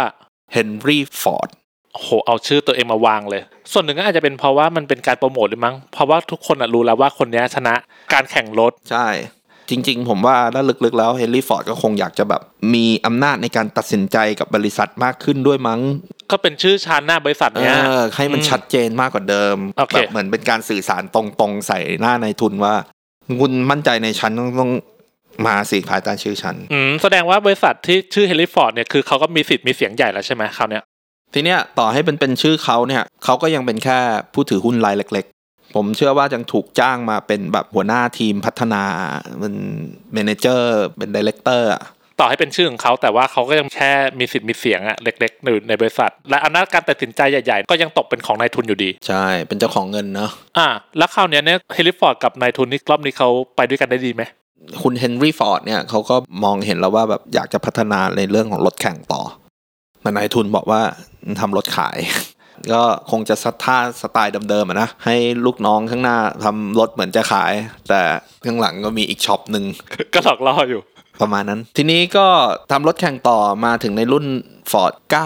999 มี 80 แรงม้าครับ จริงๆแล้วเนี่ย คนสมัยก่อนเคยชินกับแรงม้านะ เขาจะรู้ว่าถ้ารถคันหนึ่งมีม้าหนึ่งตัวจะมีกำลังในการจะลากรถน้ำหนักเท่าไหร่ แต่สปีดเนี่ยมันจะไม่ได้ผันแปรตรงกับแรงม้า ตอนนี้รถเขาอะใช้ความเร็วได้เท่าไหร่91 กิโลเมตรต่อชั่วโมง ก็ตอนนั้นก็ลงไปแข่งก็ทำลายสถิติด้วย ถ้าเป็นปัจจุบันก็ไม่ได้เร็วมากนะในปัจจุบันนี้ก็มอไซค์คันหนึ่งก็ได้อะคือในยุคนั้นคุณต้องจินตนาการว่า ถ้าเกิดมนุษย์ยุคนั้นยังไม่เคยสัมผัสถึงความเร็วอันเนี้ยสัมผัสแรกของคุณที่ได้ไปสัมผัส speed ขนาดนั้นในชีวิตนะอืมครับ ทีเนี้ยพอทำไปก็ปัญหาเดิมขาดทุน ก็สุดท้ายเฮนรี่ฟอร์ดก็ลาออกไป ผมว่า ในเคสนี้คือโดนบีบให้ออกแหละเวลาเร็วขึ้นด้วยแค่หกเดือนหกเดือนออกเลย ผมว่ามันประจวบเหมาะกับตอนนั้นมันมีคนเข้ามาเสนอบอกว่า เออ เดี๋ยวเอาสิ่งที่ทำทำมาแล้วเนี่ยแหละอืมเดี๋ยวปรับต่อ ซึ่งปรากฏว่าเอบริษัทชื่อ Henry Ford หลังจาก Ford ออกไปแล้วเนี่ย เขาไม่ได้ปิดตัวลงนะ แล้วสุดท้ายก็เลยเปลี่ยนชื่อมาเป็น Cadillac นี่คือที่มาของรถยนต์ Cadillac Automobile ก็ปัจจุบันก็จะเป็นรถที่ประธานาธิบดีสหรัฐนั่ง แต่เบื้องต้นในยุคนั้นก็คือแบบเฮนรี่ฟอร์ดแบบเป็นคน เขาเป็นคนจุดประกายเป็นคนที่พัฒนาไว้ก่อนนะนี่นี่คุณคิดดูดีขนาด ชื่อและนามสกุล เป็นของฉันเอง แต่ฉันถูกบีบออก แต่ฉันถูกออกไปแล้ว ก็จริง ๆ เรื่องตัวเลข 6 เดือนอะไร พวกนี้ถ้าผมผิดพลาดนะคุณผู้ฟังก็คอมเมนต์มาหน่อยนะคอมเมนต์มาเลย ก็ถือว่ามาแชร์กันแหละ เราก็ใช่ไม่ได้เป็นกูรูเราไม่ได้เกิดในยุคสมัยนั้นน่ะ เกิดเช้ากว่าเขาเป็นร้อยปีเองโอเค นี่คือมาถึงตอนที่เขาออกจากบริษัทครั้งที่สองแล้ว อืมก็ลงเอยกันท่าเดิม อืมแยกย้ายกันไปก็ออกมาทำรถแข่งต่อแหละ ทีเนี้ยเขาก็ทำมา ก็ชนะอีกแหละ ตลอนแข่งในรายการต่างๆ แล้วก็ชนะอีก จนมีสองพี่น้อง Horace and John Dodge ก็จะเป็นเจ้าของบริษัท Dodge ในเวลาต่อมานั่นแหละ ถ้าใครได้ดูหนังเรื่อง Fast and Furious รถที่ดอมขับก็คือรถที่ทำโดย Dodge ถ้าใครดู Transformer ก็จะเห็นรถ Dodge เรียกว่าคนในยุคนั้นน่ะในปัจจุบันน่ะก็คือหลายคนก็ไปแบบเป็นแบรนด์ยิ่งใหญ่อะไรต่อ ซึ่งสองพี่น้องตระกูลดอสเนี่ยในช่วงนั้นน่ะเขาก็มาลงทุนให้กับฟอร์ดอีกครั้งหนึ่ง ใช่อะเล่าต่อก็มาลงทุนแล้วก็มีผู้ชายคนหนึ่งอเล็กซานเดอร์มัลคอมสันทีนี้จะเป็นตัวนี้แหละสุดท้ายละคือจะไม่มีล้มลุกคลุกคลานในเรื่องของเฮนรี่ฟอร์ดอีกต่อไป มาเปิดในชื่อใหม่ในปี 1903 ชื่อ Ford Motor ที่เราได้ยินกันอยู่ทุกวันนี้ การเปิดบริษัทครั้งที่ 3 บริษัทสุดท้ายของเขาที่ชื่อว่า Ford Motor เนี่ยจะเป็นจุดเริ่มต้นของตำนานที่จะสั่นสะเทือน วงการ Industrial Design และวงการผลิตทุกอย่างเรียกว่าพลิกโลกละกันอาจจะพลิกโลกละ Ford Motor เกิดขึ้นละ Design Unknown โอเค ก่อนที่เราจะไปเล่าถึงบริษัทฟอร์ดอะเราขอแวะข้างทางนิดนึง เราคิดว่าเรื่องเนี้ยเป็นเรื่องที่ควรที่จะพูดถึงอะก็คือเรื่องของสิทธิบัตรในใช่ตอนนั้น ใช่ อะ ทีเนี้ยสิ่งที่เกิดขึ้นก่อนฟอร์ดจะผลิตรถแล้วพุ่งไปข้างหน้าอย่างแบบเป็นโมเดลทีเป็นอะไรอีกมากมายเนี่ยครับ ปรากฏว่าสิ่งที่บริษัทหลาย ๆ บริษัทที่ทำรถยนต์ในยุคนั้นน่ะอืมติดต่อตัวหนึ่งเป็นครั้งแรกเลยที่เขาเขาใช้ศัพท์คำว่า patent troll เป็นยุคแรก ๆ เลย patent troll คือกูไม่ได้ทำอะไรอะ่ะแต่กูจดสิทธิบัตรทิ้งไว้ แต่ถ้าใครบังเอิญบังเอิญมาใช้หรือผลิตหรืออะไรที่ใกล้ ๆ กับสิทธิบัตรเราอะ่ะก็ไปฟ้อง ทีนี้ก็คือมี engineer คนหนึ่งนามว่าจอร์จบีเซลดอนมนุษย์คนนี้คือเขาจดสิทธิบัตรเกี่ยวกับเครื่องสันดาปภายใน คือใครอยากจะขายรถที่เป็นเครื่องสันดาปภายในเครื่องยนต์น้ำมันต้องไปขอคุณคนนี้แหละ คุณคิดดูดิตอนนั้นเนี่ย ทุกคนอยากจะทำรถหมดเลยเออเออเยอะแยะไปหมดเลยครับถ้าฉันเป็นผู้ถือสิทธิบัตรคนเดียวเราไปไปสู้กับบริษัทรถทั้งแบบเป็นสิบเป็นร้อยอะสู้ไม่ไหวไอ้คุณจอร์ดบีเซลดอนเนี่ยก็ตั้งบริษัทขึ้นมาตัวหนึ่งชื่ออาราม A L A M อืมตั้งขึ้นมานี่คือเอาไว้ทำอะไรฮะบริษัทนี้ตั้งบริษัทขึ้นมาเพื่อสู้ กับทุกทั้งวงการอะเอา professional ทุกคนก็มารวมกันว่า ถ้าใครจะใช้สิทธิบัตรฉันอะฉันจะเจรจาต่อรองกันยังไงจะอะไรยังไงเหมือนคืกัอบเขาหากินกับการขายไลเส้นส์ใช่กับการฟ้องคนที่มาละเมิดสิทธิบัตรเขาเป็นกิจจลักษณะเลย แต่ตัวเองไม่ทำรถเลยทำอย่างนี้ก็ได้เหรอได้ได้ดิโอ้โห มันเออเข้าใจแล้วคำว่าตอหมายความว่าอะถ้าคุณแบบจะสร้างรถยนต์น้ำมันอะทุกคนอะ เหมือนต้องมาขออนุญาตหมอเนี่ยใช่ก็ต้องมามาคุยกันก่อนเออเออทีเนี้ยคือถ้าพูดง่ายๆเหมือนแบบ อันนี้อาจจะตัดก็ได้นะไม่เป็นไรพูดไปเลย เหมือนซื้อที่ทิ้งไว้ อยู่ในทำเลดีเลย แต่ไม่เอามาทำอะไรเลยปลูกกล้วยรอมันขึ้นไปอีกนึกออกไหมอ่านึกออก patent troll ก็จะคล้าย ๆ กัน คล้าย ๆ อย่างนี้ ลงทุนสร้างก็ไม่ลงทุนทำอะไรก็ไม่ทำไม่มีเลยอืม แต่ดันมีความรู้ทางด้าน engineer นิดนึง เขียนอืมแบบเขียนอะไรพอส่งเข้าให้กับบริษัทจดสิทธิบัตรได้อ่าบริษัทจดสิทธิบัตรเขาก็ให้สิทธิบัตรกับอีกคุณคนนี้มา คือมองในมุมหนึงอะก็คือถ้าเขาเป็นคนแรกแล้วทุกคนต้องใช้เขาเรียกว่าโน้ตฮาวของเขาอะการที่จะต้องมาจ่ายเงินให้เขา มันก็แฟร์ในมุมนั้นมั้ง เพียงแต่ว่าผมมองเห็นอีกมุมหนึ่งอืมก็คือถ้าคุณคิดโน้ตฮาวบางอย่างได้ คุณจดสิทธิบัตรไว้ แต่คุณไม่พัฒนาต่อไม่ทำอะไรต่อเนี่ย แล้วพอคนอื่นจะมาใช้ต้องมาขออนุญาตคุณอะเอาจริงอะคุณก็เหมือนเป็นตัวที่ขวางการพัฒนาประมาณหนึ่ง ทีเนี้ยตอนนั้นที่จากเฮนรี่ฟอร์ดมาเป็นสู่ฟอร์ดมอเตอร์1903 ต่อเนี่ยใหญ่ไปเร่งเลย ใช่เพราะว่าถ้าไม่งั้นน่ะถ้าจะต้องไปจ่ายเงินให้เขาอีกอะต้นทุนมันก็ยิ่งสูงขึ้นใช่ไปอีกแต่จริงๆอะผมเชื่อเลยนะ เป็นความคิดเห็นส่วนตัวนะฟอร์ดเขาอะไม่ยอมหรอกจะมาฉกฉวยผลประโยชน์จากเขาอะเขาไม่ยอม อืม แต่ครั้งนี้เขายอมนั่นแสดงว่าเขาก็ไปขออนุญาตเลยใช่อ๋อแต่โดนปฏิเสธ แต่เหตุผลหลักๆเลยที่เขาไม่ให้ฟอร์ดอะเพราะว่ามันมีบริษัทอีกอันหนึ่งชื่อ Oldsmobile Old ที่แปลว่าแก่ อะอ่าครับก็คือ Oldsmobile เนี่ยเขาไปคุยกับเจ้าของสิทธิบัตรก่อนใช่ แล้วคือเขาก็ได้เซ็นสัญญา contract อะไรกันไปแล้ว ใช่เรียบร้อยแล้วคือคราวเนี้ยเหมือนฟอร์ดเขาอะคือเปิดบริษัทที่อยู่ในบริเวณ area เดียวกันเลย ดีทรอยต์พูดง่ายๆว่า Oldsmobile ก็คงไปกระซิบว่าอย่าเลยอะไรเงี้ยมันก็มีเรื่องของการกีดกันทางการค้า อ่าเกิดขึ้นอืม ใช่ไหมทีนี้เขาก็เลยบอกว่าไม่ให้ อืมอืมแต่ฟอร์ดก็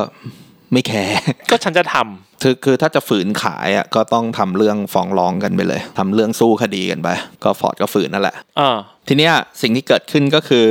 เขาก็สู้คดีกันอ่าฟ้องครั้งแรกคือฟอร์ดแพ้แน่นอนดิเขามีทีมทนายเขาอุตส่าห์เปิดบริษัทมาเพื่อสิ่งเนี้ยแต่แต่ยื่นอุทธรณ์แล้วฟอร์ดชนะ ครั้งที่สองนี่มันอะไรมันทำให้เขาชนะฮะ มันพลิกตรงไหน คือจริง ๆ แล้วอะ เขียนแบบหรือดีไซน์ของไอ้คุณ George B. Selden เนี่ยอ่ามันไม่ได้ดีขนาดนั้นนะอ่าอ่าเพราะว่ามันเหมือนแบบเป็นไอเดียต้นๆเลยอะแรก ๆ เลยอะแต่มันเสือกไปจดแล้วมันได้สิทธิบัตรตัวนี้มา อืมทีเนี้ยสิ่งที่เกิดขึ้นก็คือเขาไปฟ้องชนะคดี เพราะว่าฟอร์ดเปิดเผยมาว่า ฉันไปเอาดีไซน์ของคุณนิโคลัสออตโต้เป็นอีกชื่อหนึ่งนี่เป็นดีไซน์จากเยอรมนีอ้าวหรือย้อนไปอีกอ่า50 ปีที่แล้ว ที่เป็นต้นแบบในการสร้างเครื่องยนต์ของฟอร์ด ซึ่งไอ้ George B. Selden ไม่เกี่ยว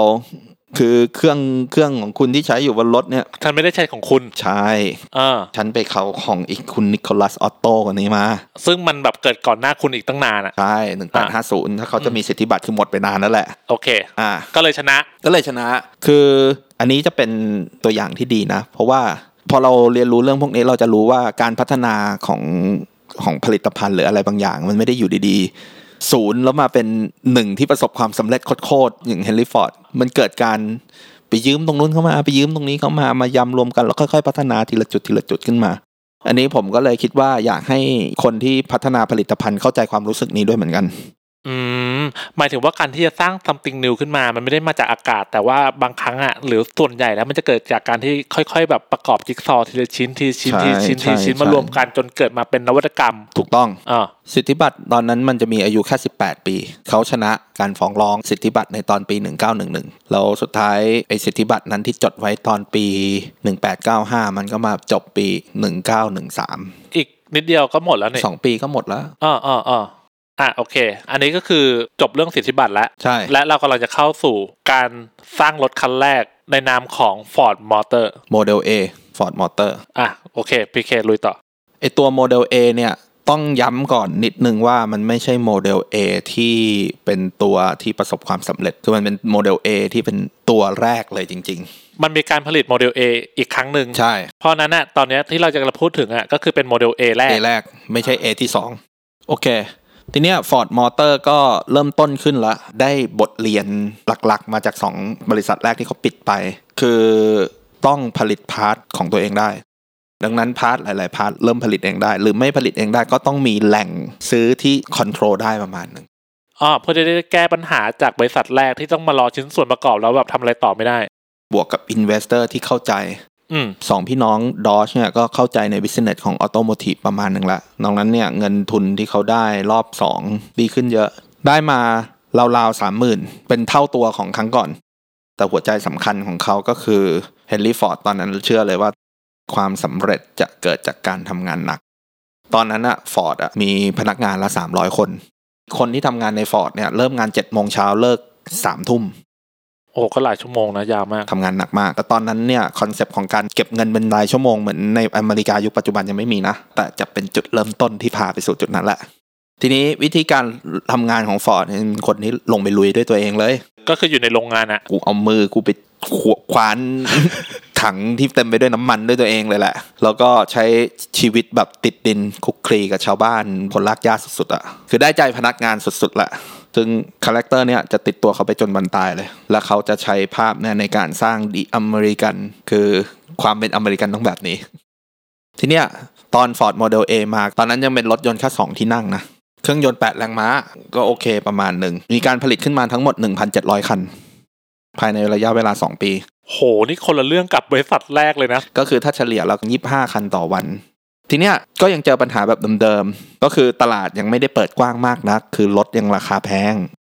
โมเดล A ออกมาตอนนั้นก็ก็เลเวลหลัก 2,000 เหรียญ สิ่งที่เกิดขึ้นคือ ถึงแม้จะแก้ปัญหาในเรื่องการผลิต part ไปได้แล้วแต่ part อะก็มารอการประกอบไง การประกอบรถนี้ตอนนั้นนี่คือมันเป็นปัญหายังไง ตอนนั้นเขาทำยังไงกัน ผมขอพูดเป็นสองส่วนใหญ่ ๆ หลักๆเลยก็คือหนึ่งคน การที่จะประกอบ รถขึ้นมาได้ คนที่อยู่ในรายประกอบ จะต้องเป็นแบบเหมือนเป็นคนที่มีความรู้อะเป็นช่างเป็นแบบรู้ว่าเฮ้ยเครื่องยนต์คาบู ตัวอะไรต่างๆ เบรกพวงมาลงพวงมาลัยอะไร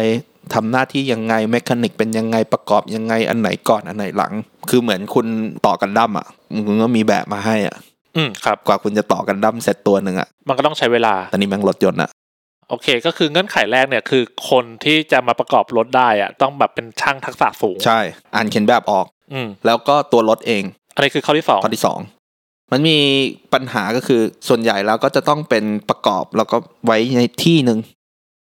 สมมติคุณมีโรงรถใช่ไหมคุณก็วางรถไว้ คุณจะเอาของทั้งหมดมากองในห้อง ก็ไม่สะดวกอีก ไม่มีที่จะประกอบ แต่ถ้าคุณไม่เอาของมากองในห้องอะ คุณก็ต้องเดินไปหยิบ แล้วถ้าหนักอะอาจจะต้องมนุษย์สองคนสามคนบวกเครื่องทุนแรงอีกอันหนึ่งคือพูดง่ายๆก็คือรถอะอยู่กับที่ แต่คนอะวิ่งไปหยิบชิ้นส่วนอะไรเพื่อเข้ามาประกอบรถได้ถ้าหนักก็ยิ่งทั้งเสียเวลาและเหนื่อยด้วยกว่าจะประกอบได้อะเนี่ยมันเป็นที่มาว่าทำไมถึง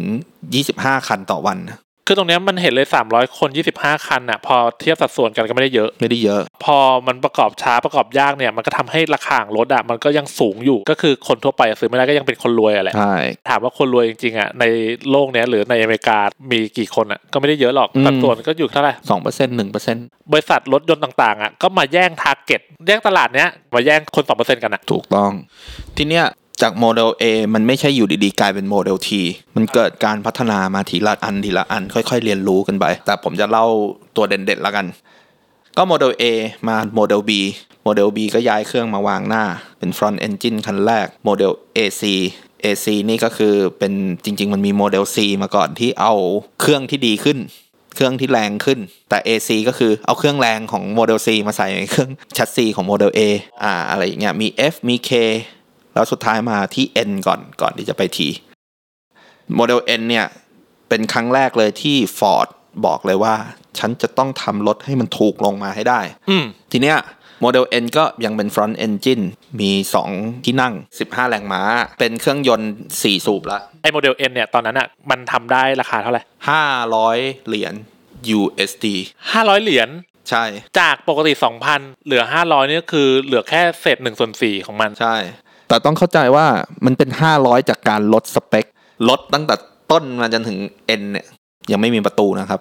ไม่มีกระจกหน้า กระจกหน้าคือกระจกวินชิลด์ถ้าไปขับรถในยุคนั้นคุณไม่อาจอาจจะได้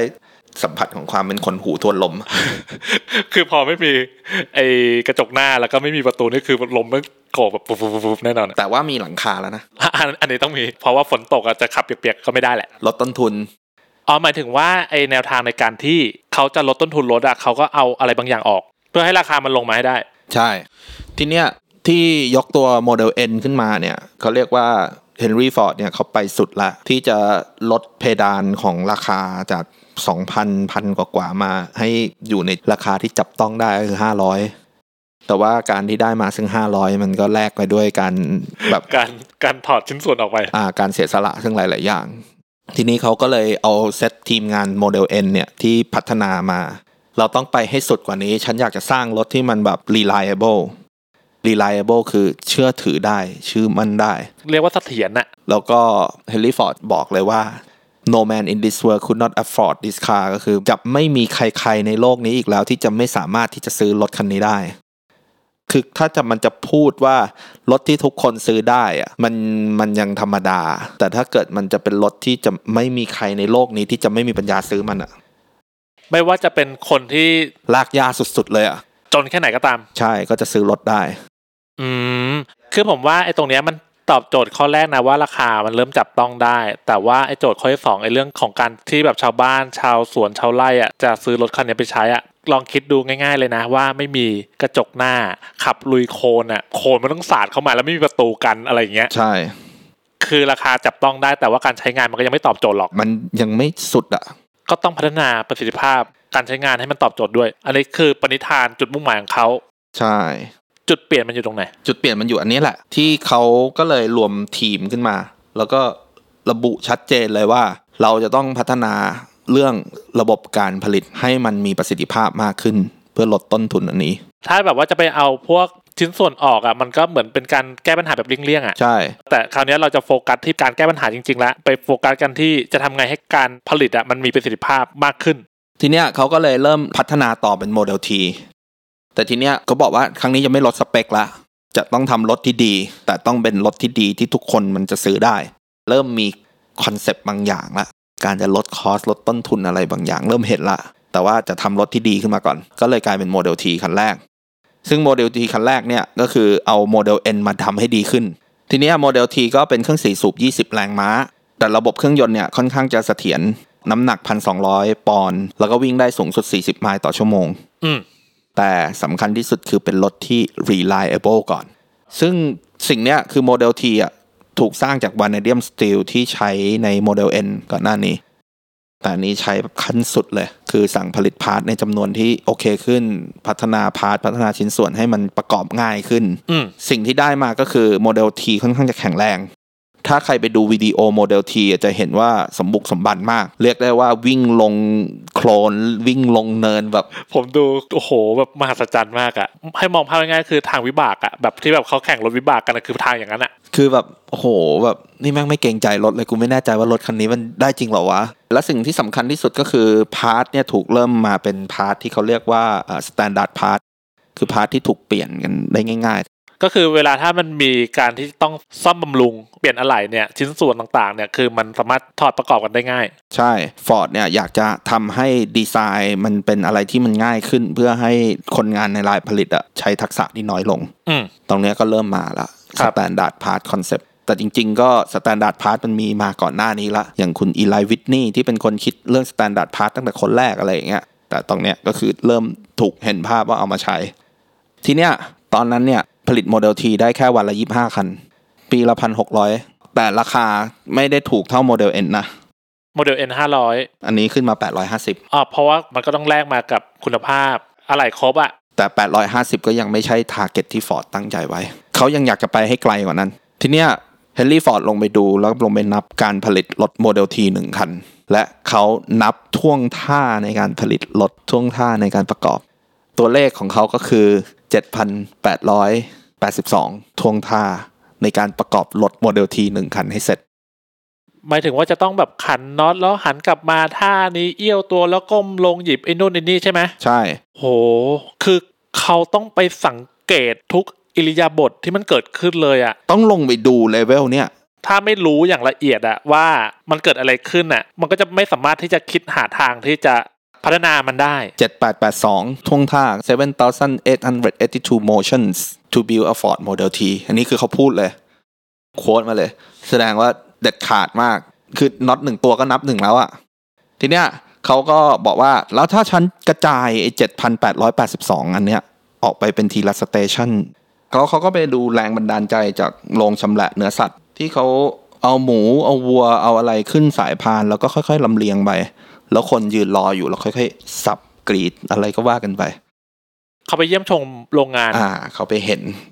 ที่คนอยู่กับที่แต่วัวสัตว์อะค่อย ๆ เคลื่อนหาเขาเขาก็เลยบอกว่า เอ๊ะ จะเป็นไปได้ไหมถ้าเราเอา part วิ่งเข้าหาคน แล้วกระจาย 7,882 motion ออกมาเป็น ทีละ step ทีละ stepจากคนหนึ่งคนจะต้องทำหลาย ๆ อย่าง เปลี่ยนเป็นหนึ่งคนทำหนึ่งอย่างเลยแล้ว partค่อยๆวิ่งเข้าไปหาคน คนอยู่กับที่ part ขึ้นมาหาคน ค่อยๆ เคลื่อนโดยทีละ station station station จนกลายเป็นรถโมเดลทีหนึ่งคัน อันนี้คือที่มาจุดกำเนิดของคำว่าสายพานการผลิตถูกต้อง แต่ทีเนี้ยไม่ได้เกิดขึ้นแบบโป๊ะดีดนิ้วแล้วมาใช่ก็ที่เราเล่ามาทั้งหมดมันก็ค่อยๆ สั่งสมสั่งสมสั่งสมมาเลย ทีนี้เขาก็เริ่มที่ตัวจุดระเบิดก่อน ก็คือไอตัวเครื่องยนต์หัวเทียนหรืออะไรอย่างเงี้ยอืมค่อยๆลำเลียง part เข้ามาหมายถึงว่าก่อนที่เขาจะเอาวิธีการเนี้ยมาใช้กับทั้งหมดเนี่ยเขาก็ต้องลองในหน่วยหน่วยหนึ่งก่อนใช่ ค่อยๆลำเลียง part ขึ้นมา แล้วคนค่อยๆหนึ่งคนหนึ่ง task อืมทำไปผลปรากฏว่าจากแต่เดิมเนี่ยคือที่ใช้เวลา 20 นาทีในการประกอบตัวจุดระเบิด เหลือเพียง 13 นาที 10 วิโอ้โหลดไปเยอะนะอ่าเกือบครึ่งเกือบครึ่งอืม เราก็เลยแบบเริ่มมีเสียงจากพนักงานว่าถ้าเอาไปใช้กับชิ้นอื่นล่ะ กับเพลาล่ะ กับเกียร์ล่ะ เออ แล้วมันจะเกิดอะไรขึ้น เพราะว่าเนี่ยแค่ชิ้นเดียวอะฉันลดไปเจ็ดเจ็ดนาทีอะเกือบครึ่งอะแล้วถ้าไปในส่วนอื่นๆอีกอะใช่ ดังนั้นเนี่ยคือจำได้ไหมที่ผมบอกว่ารถโมเดลทีคันแรกๆ โมเดลรุ่นแรกเลยอะ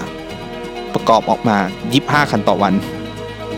พอระบบสายพานถูกแอพพลายใช้กับทุกชิ้นแล้วจริง ๆอะ อืม สิ่งที่ได้มาคือรถหนึ่งคันลดเวลาจาก 12 ชั่วโมง 13 นาที ในการประกอบให้เสร็จ เหลือเวลาเพียง 1 ชั่วโมง 33 นาที เร็วขึ้นสิบเท่า 12 เท่า เนี่ย มันเป็นจุดเริ่มต้นปี 1913 ที่ระบบสายพานการผลิตแห่งแรกของโลก และการผลิตรถยนต์ 1,000 คันต่อวันได้เกิดขึ้น ฟังแล้วขนลุกอะ จากวันละยี่ห้าคันสู่วันละ1,000 คัน พันคัน คือเขาปฏิวัติทุกอย่างเลย ปฏิวัติทุกอย่างแบบ ไม่เหลือซากอะด้วยโมเดลทีเนี่ยแหละ ดีไซน์อันโนนคือหลาย ๆ คนอาจจะบอกว่าฟอร์ดอุ้ยค้นพบนู่นค้นพบนี่ ได้เครดิตไปร้อยเปอร์เซ็นเลย ผมมองบอกว่าเขามีทีม กลับไปที่คุณชาย คุณชายนี่คือเป็น engineer ก็คือมันเหมือนแบบคนเขียนแบบขึ้นมาให้อะเพื่อจะได้เอาแบบเนี่ยไปสื่อสารให้ช่างดู คุณชายเนี่ยเขาเสนอการเปลี่ยนเหล็กที่จะผลิตรถยนต์ คุณชายเขาเสนอว่าเรามาใช้ nickel chrome vanadium steel คุณชายเสนอให้ใช้ตั้งแต่โมเดล N ซึ่งไอ vanadium steel เนี่ยน้ำหนักเบากว่า แต่ดันแข็งแรงกว่า ซึ่งเป็นเหตุผลหลักๆ ที่ทำให้การประกอบมันง่ายขึ้นด้วย อ๋อ เวลาจะต้องไปยกมาประกอบเนี่ยมันก็ง่ายขึ้น ใช่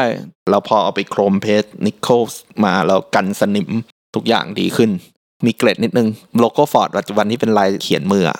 มาจากคุณชายเนี่ยแหละคุณชายนี่มีส่วนกับ Ford Motors เยอะมากนะ ทีเนี้ยคนต่อมาก็คือเป็นคนที่เป็น lead designer ของโมเดลทีโจเซฟกาลัม คุณโจเซฟกาลัมเนี่ยเป็นคนฮังการี เราก็ถูก assign ให้มาทำโม เดลทีเขาเป็นคนที่ดีไซน์ออกแบบ part ยังไง ให้มันประกอบง่ายขึ้น แต่แข็งแรงกว่าเดิม และออกแบบการระบายความร้อนเครื่องยนต์ให้กับโมเดล N อ่าก็คือไอการระบายความร้อนเครื่องยนต์คุณเห็นไอตัวหม้อน้ำหน้ารถมาใหญ่ ๆ คือมันก็จะเป็นการดึงน้ำเข้าไปในระบบเครื่องยนต์ เพื่อลดความร้อนแล้วเอาน้ำร้อนเนี่ยออกมาระบายใส่ตะแกรงหน้าที่เป็นซี่ๆอะยิ่งเครื่องคุณใหญ่ อีกกระจังหน้ามันก็ต้องใหญ่ขึ้น มันต้องระบายร้อนได้ดีขึ้น มันก็เลยเป็นไอคอนของรถที่แพงไง ดังนั้นอะรถในปัจจุบันอย่าง Rolls Royce หรือ Mercedes-Benz อะมันไม่ได้จำเป็นจะต้องไม่ต้องเป็นต้องมีไอไอหม้อน้ำหน้ารถอันนี้ใหญ่ ๆ แล้วอะไอพี่ไอเทคโนโลยีในการระบายความร้อนนั้นมันเปลี่ยนไปแล้วเปลี่ยนไปแล้ว ไม่ไม่เกี่ยวกับการระบายความร้อนแล้ว อันนี้คือมีแล้วแบบดูเท่คุณดู BM ในปี 2022ดีอยู่ดีๆ กระจังหน้าใหญ่ขึ้นเฉยเลยใช่ป่ะถ้ารถจะดูแพงจะต้องมีกระจังหน้าใหญ่ ๆ คนมันก็เชื่อไปอย่างนั้นแหละ คนนี้แหละเป็นคนออกแบบไว้ อืมอะคนต่อมายูจีนฟรากัสเป็นคนฮังการีเหมือนกัน ก็เข้ามาเป็นส่วนหนึ่งของการสร้าง Ford Model T ตัวนี้ เป็นลูกมือคนสำคัญของคุณโจเซฟกาลัมกับคุณชายมาช่วยกันออกแบบให้ระบบสายพานการผลิตมันถูกพัฒนาขึ้นมาได้ ซึ่งตรงเนี้ยเรามองว่า การที่เราเอ่ยชื่อพวกเขาอะเพราะเราจะบอกว่านวัตกรรมสิ่งใหม่เนี่ยมันไม่ได้เกิดขึ้นมาจากคนคนเดียว แต่มันต้องประกอบด้วยทีม ซึ่งเขาว่ามีส่วนสำคัญ แต่บางทีอะเขาไม่ค่อยได้ถูกพูดถึง ใช่ แต่สิ่งที่ต้องชื่นชมฟอร์ดคือนำพวกเขาให้ทำในสิ่งที่ใช่และเปิดพื้นที่ให้พวกเขาได้ design Model T ตัวใหม่ ที่มันปฏิวัติวงการอุตสาหกรรมไปตลอดกาล ปฏิวัติอะไรบ้าง อืม สิ่งแรกก่อน อันแน่นอนว่าราคาโมเดล T จาก 850 เหรียญเหลือเท่าไหร่250 ถูกกว่าโมเดล N อีกอะใช่ แต่ไม่ใช่โมเดล T คันแรกปุ๊บ แล้วจาก 850 ปีต่อมามันเหลือ 250นะไม่ใช่นะ ไอคนที่ซื้อเมื่อปีที่แล้ว ซื้อตอน 850 นี่คือร้องไห้อะคือคือโอ้โหคือ เกลียดกันดีกว่าเออเกลียดกันดีกว่าเออมึงทำอย่างนี้ต่อยกูเลยดีกว่าเนี่ยเออเออเออเอออาจจะค่อยๆลดลดลดลดลดลลดงมาใช่ไหมไม่ใช่แบบกระโดดหวบลงมาใช่ สิ่งที่เกิดขึ้นก็คือ 250 เนี่ย เป็นตัวเลขที่ฉันทำงานครึ่งปี แล้วฉันไปเกาะเมียกินไปก่อน ฉันจะซื้อรถได้แล้วอะพนักงานที่ได้ค่าแรงขั้นต่ำอะคุณก็สามารถซื้อรถยนต์เป็นของตัวเองได้อะใช่ ถูกต้อง พูดง่าย ๆเลยว่า Ford Model T 25 ปี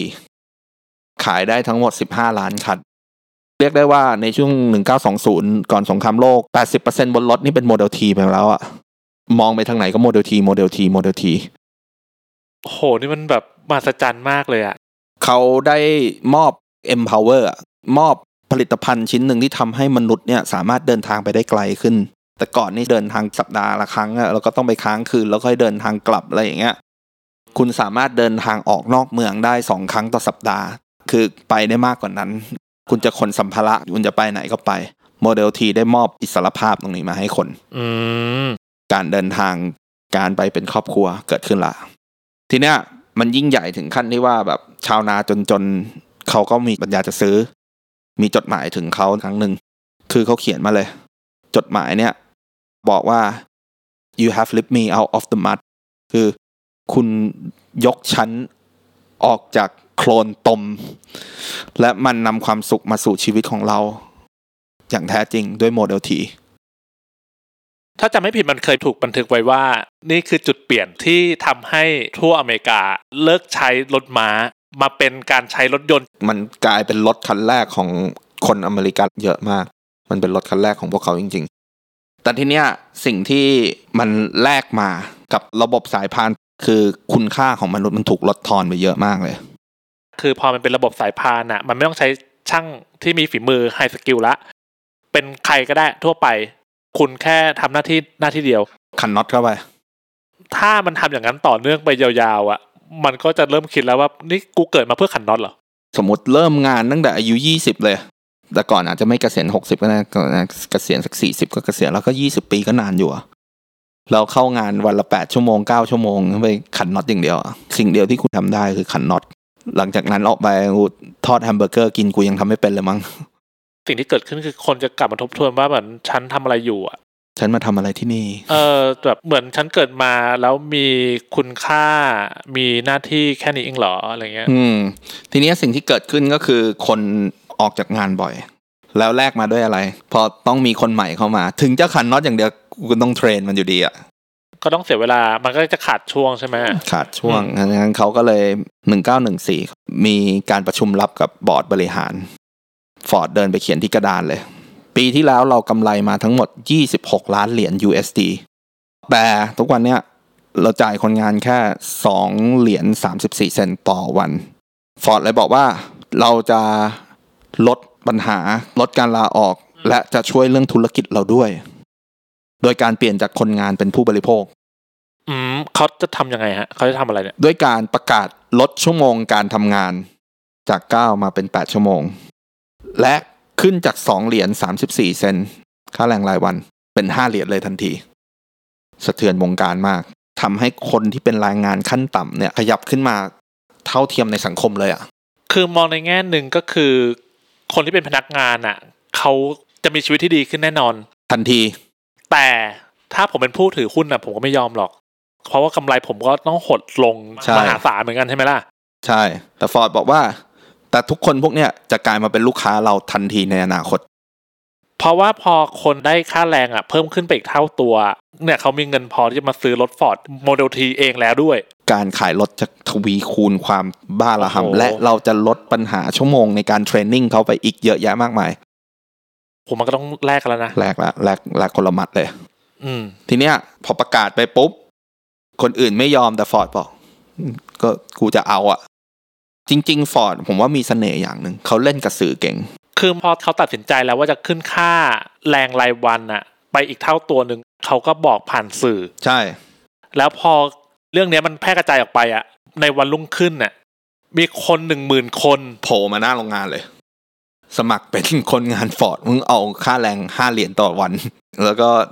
ทำงานแปดชั่วโมงต่อวันด้วย แล้วจากนั้นเนี่ย ปัญหาเรื่องคนลาออกหายไปเลยทันที ทีนี้เรา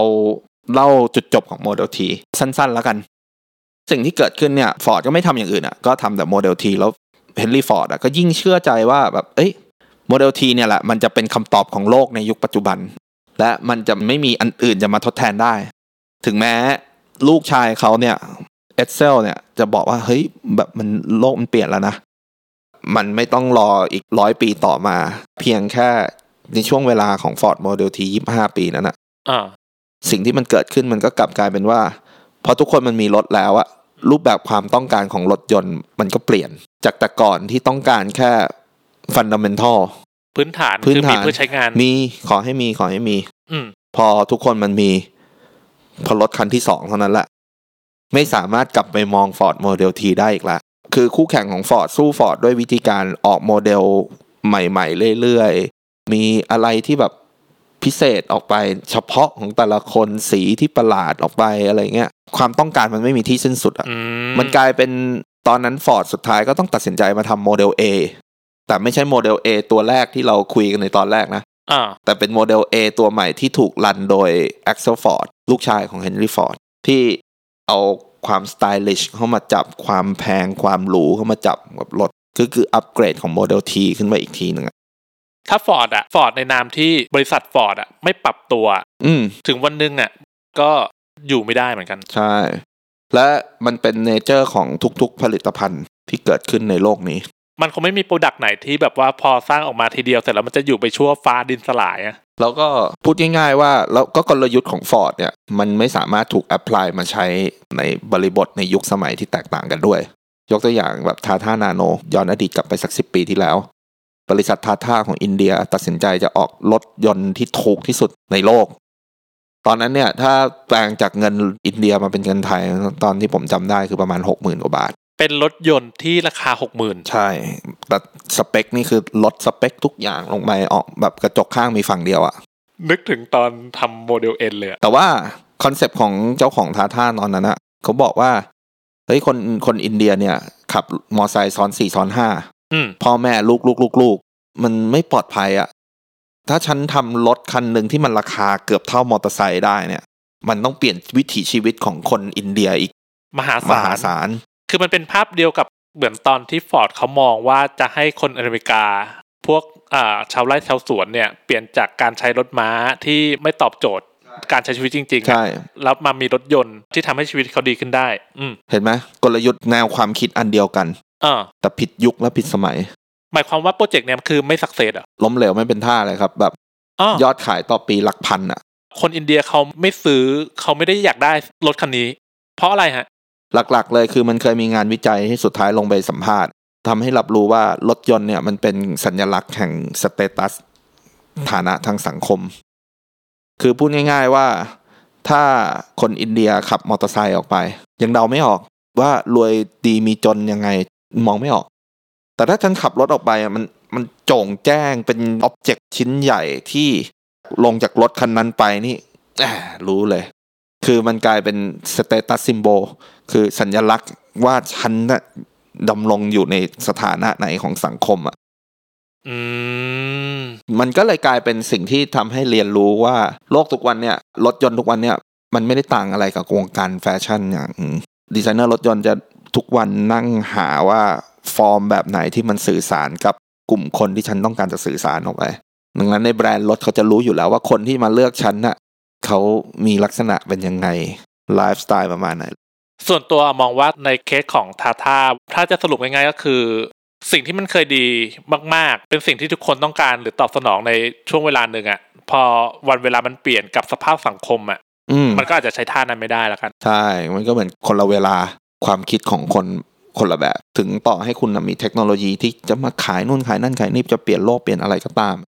ซึ่งมันก็โหดร้ายนะ โอเค ครับถ้างั้นเดี๋ยวขอสรุป EP นิดนึง Ford Model T เนี่ยในเรื่องราวของคุณเฮนรี่ฟอร์ดเนี่ยสิ่งที่ผมประทับใจที่สุดก็คือเรื่องความ empathy ที่แสดงออกมาอย่างชัดเจนที่สุดในเรื่องของการที่เขาตัดสินใจที่จะลดชั่วโมงการทำงาน แล้วก็เพิ่มค่าแรงให้กับคนงานของเขาอีกเท่าตัว ซึ่งความ empathy เนี่ยแหละมันคือรากฐานที่ทำให้เกิดโมเดล T และระบบสายพานการผลิต ใช่ครับหากเฮนรี่ฟอร์ดเขา ไม่ใช่คนที่เดินลงมาประกอบรถกับคนงานอะ่ะเขาจะไม่เข้าใจว่าการแบกแชสซีอันใหญ่ ๆ เข้ามาการแบกล้อ การพยายามประกอบซี่ล้อเข้าไป การพยายามยัดยางเข้าไปในล้อ มันเหนื่อยแค่ไหน มันเกิดอาการบาดเจ็บเยอะแค่ไหน มันต้องเสียหลังไปกี่หลังอะกระดูกสันหลังของคนและกล้ามเนื้อหลังของแต่ละคนอะคนคนนี้ต้องเสียนิ้วไปกี่นิ้วอะ พื่อให้มีล้อสี่ล้อมาอยู่บนรถยนต์ของทุกคันอะเพื่อทำให้รถตรงนี้มันมันออกมาวิ่งได้อะถ้าเขานั่งอยู่บนโต๊ะอย่างเดียวอะเขาก็จะไม่เห็นภาพตรงนี้ แล้วเขาก็จะไม่เคยเจอมัน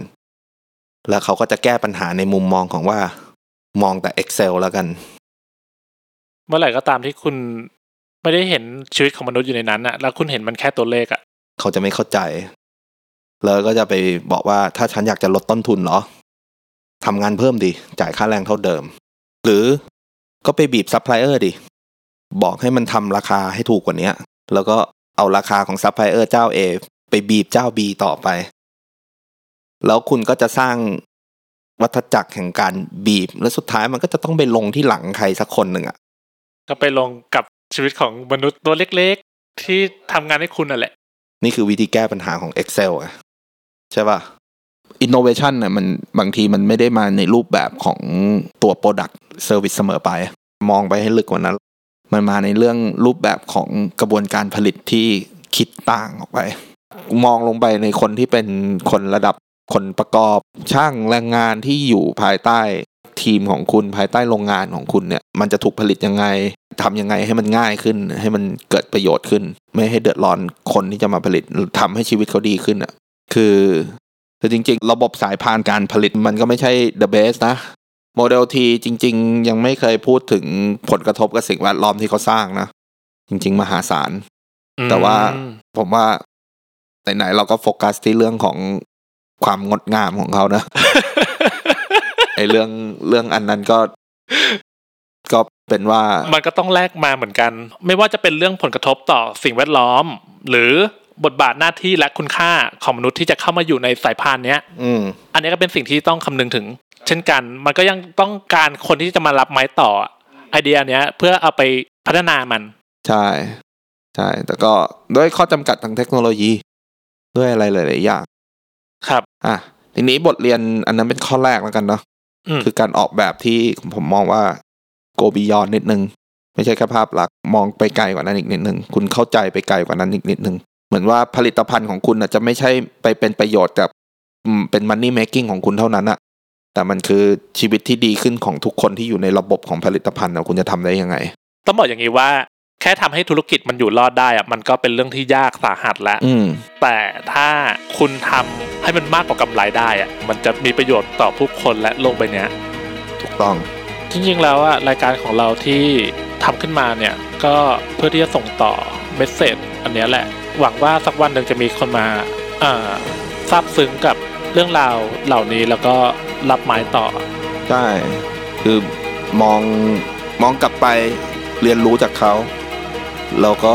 เรียนรู้ทุกแง่มุมนะ แล้วก็ก้าวไปต่อแหละ มันต้องหาจุดสมดุลได้ แล้วผมเชื่อว่ามันหาจุดสมดุลได้ครับ จริงๆ ผมจะสคริปต์ไว้อีกนิดนึง แต่ผมคิดว่าจบตรงเนี้ยกำลังสวยแล้ว ผมขอจบรายการไว้แต่เพียงเท่านี้แล้วก็สำหรับใครที่ ฟังมาได้ถึงตรงนี้ก็ช่วยกดไลค์กดแชร์ และคอมเมนต์เพื่อเป็นกำลังใจให้พวกเราด้วยนะฮะสำหรับวันนี้สวัสดีครับครับ Design Unknown side story จริง ๆ Model T มีเรื่องราวแยกปลีกย่อยออกมาอีกนิดหนึ่ง ย้อนกลับไป prototype รถยนต์ไฟฟ้าคันแรกที่ฟอร์ดพยายามพัฒนาช่วงที่ทำงานให้โทมัสอัลวาเอดิสัน เจ้านายเก่า ยังไม่สำเร็จ ฟอร์ดลื้อฟื้นกลับมาใหม่ เขาพัฒนาแบตเตอรี่ร่วมกัน ชื่อว่าเอดิสันฟอร์ดแบตเตอรี่เลย คือเอา Model T แต่ว่าพยายามที่จะเปลี่ยนจากการใช้น้ำมันเป็นรถไฟฟ้า เขาเคยพยายามจะสร้างสิ่งนี้ขึ้นมาด้วย ใช่ ถ้าใครไป search ดู ลองไปถาม Chat GPT Model T Electric มีการผลิตออกมาขายด้วยอืมแต่เป็นจำนวนไม่เยอะ คือสุดท้ายแล้วเฮนรี่ฟอร์ดก็กลับไปบทสรุป conclusion ตัวเดิมว่า รถยนต์ไฟฟ้ามันยังไม่ได้ถึงจุดที่เอามาใช้งานได้อย่างมีประสิทธิภาพจริงอืมคือตอนนั้นการให้พลังงานของแบตเตอรี่ไฟฟ้าเนี่ยมันยังไม่ได้แบบตอบสนองต่อการใช้ชีวิตแบบชาวอเมริกันตอนนั้นๆใช่ เพราะว่าประเทศอเมริกาต้องบอกก่อนมันเป็นประเทศใหญ่ มันไม่ใช่การขับแค่จาก point A point B ไปในเมือง บางทีคุณต้องแบบออกจากดีทรอยต์แล้วไปไกลๆเลยข้ามลัดข้ามอะไรเพื่อไปเอาอะไรบางอย่างกลับมาอะไรอย่างเงี้ย ก็เลยกลายเป็นว่าโมเดล T Electric ออกไปไกลกว่านี้เดี๋ยวแบตเตอรี่ไม่พอแล้วเดี๋ยวจะเกิดปัญหา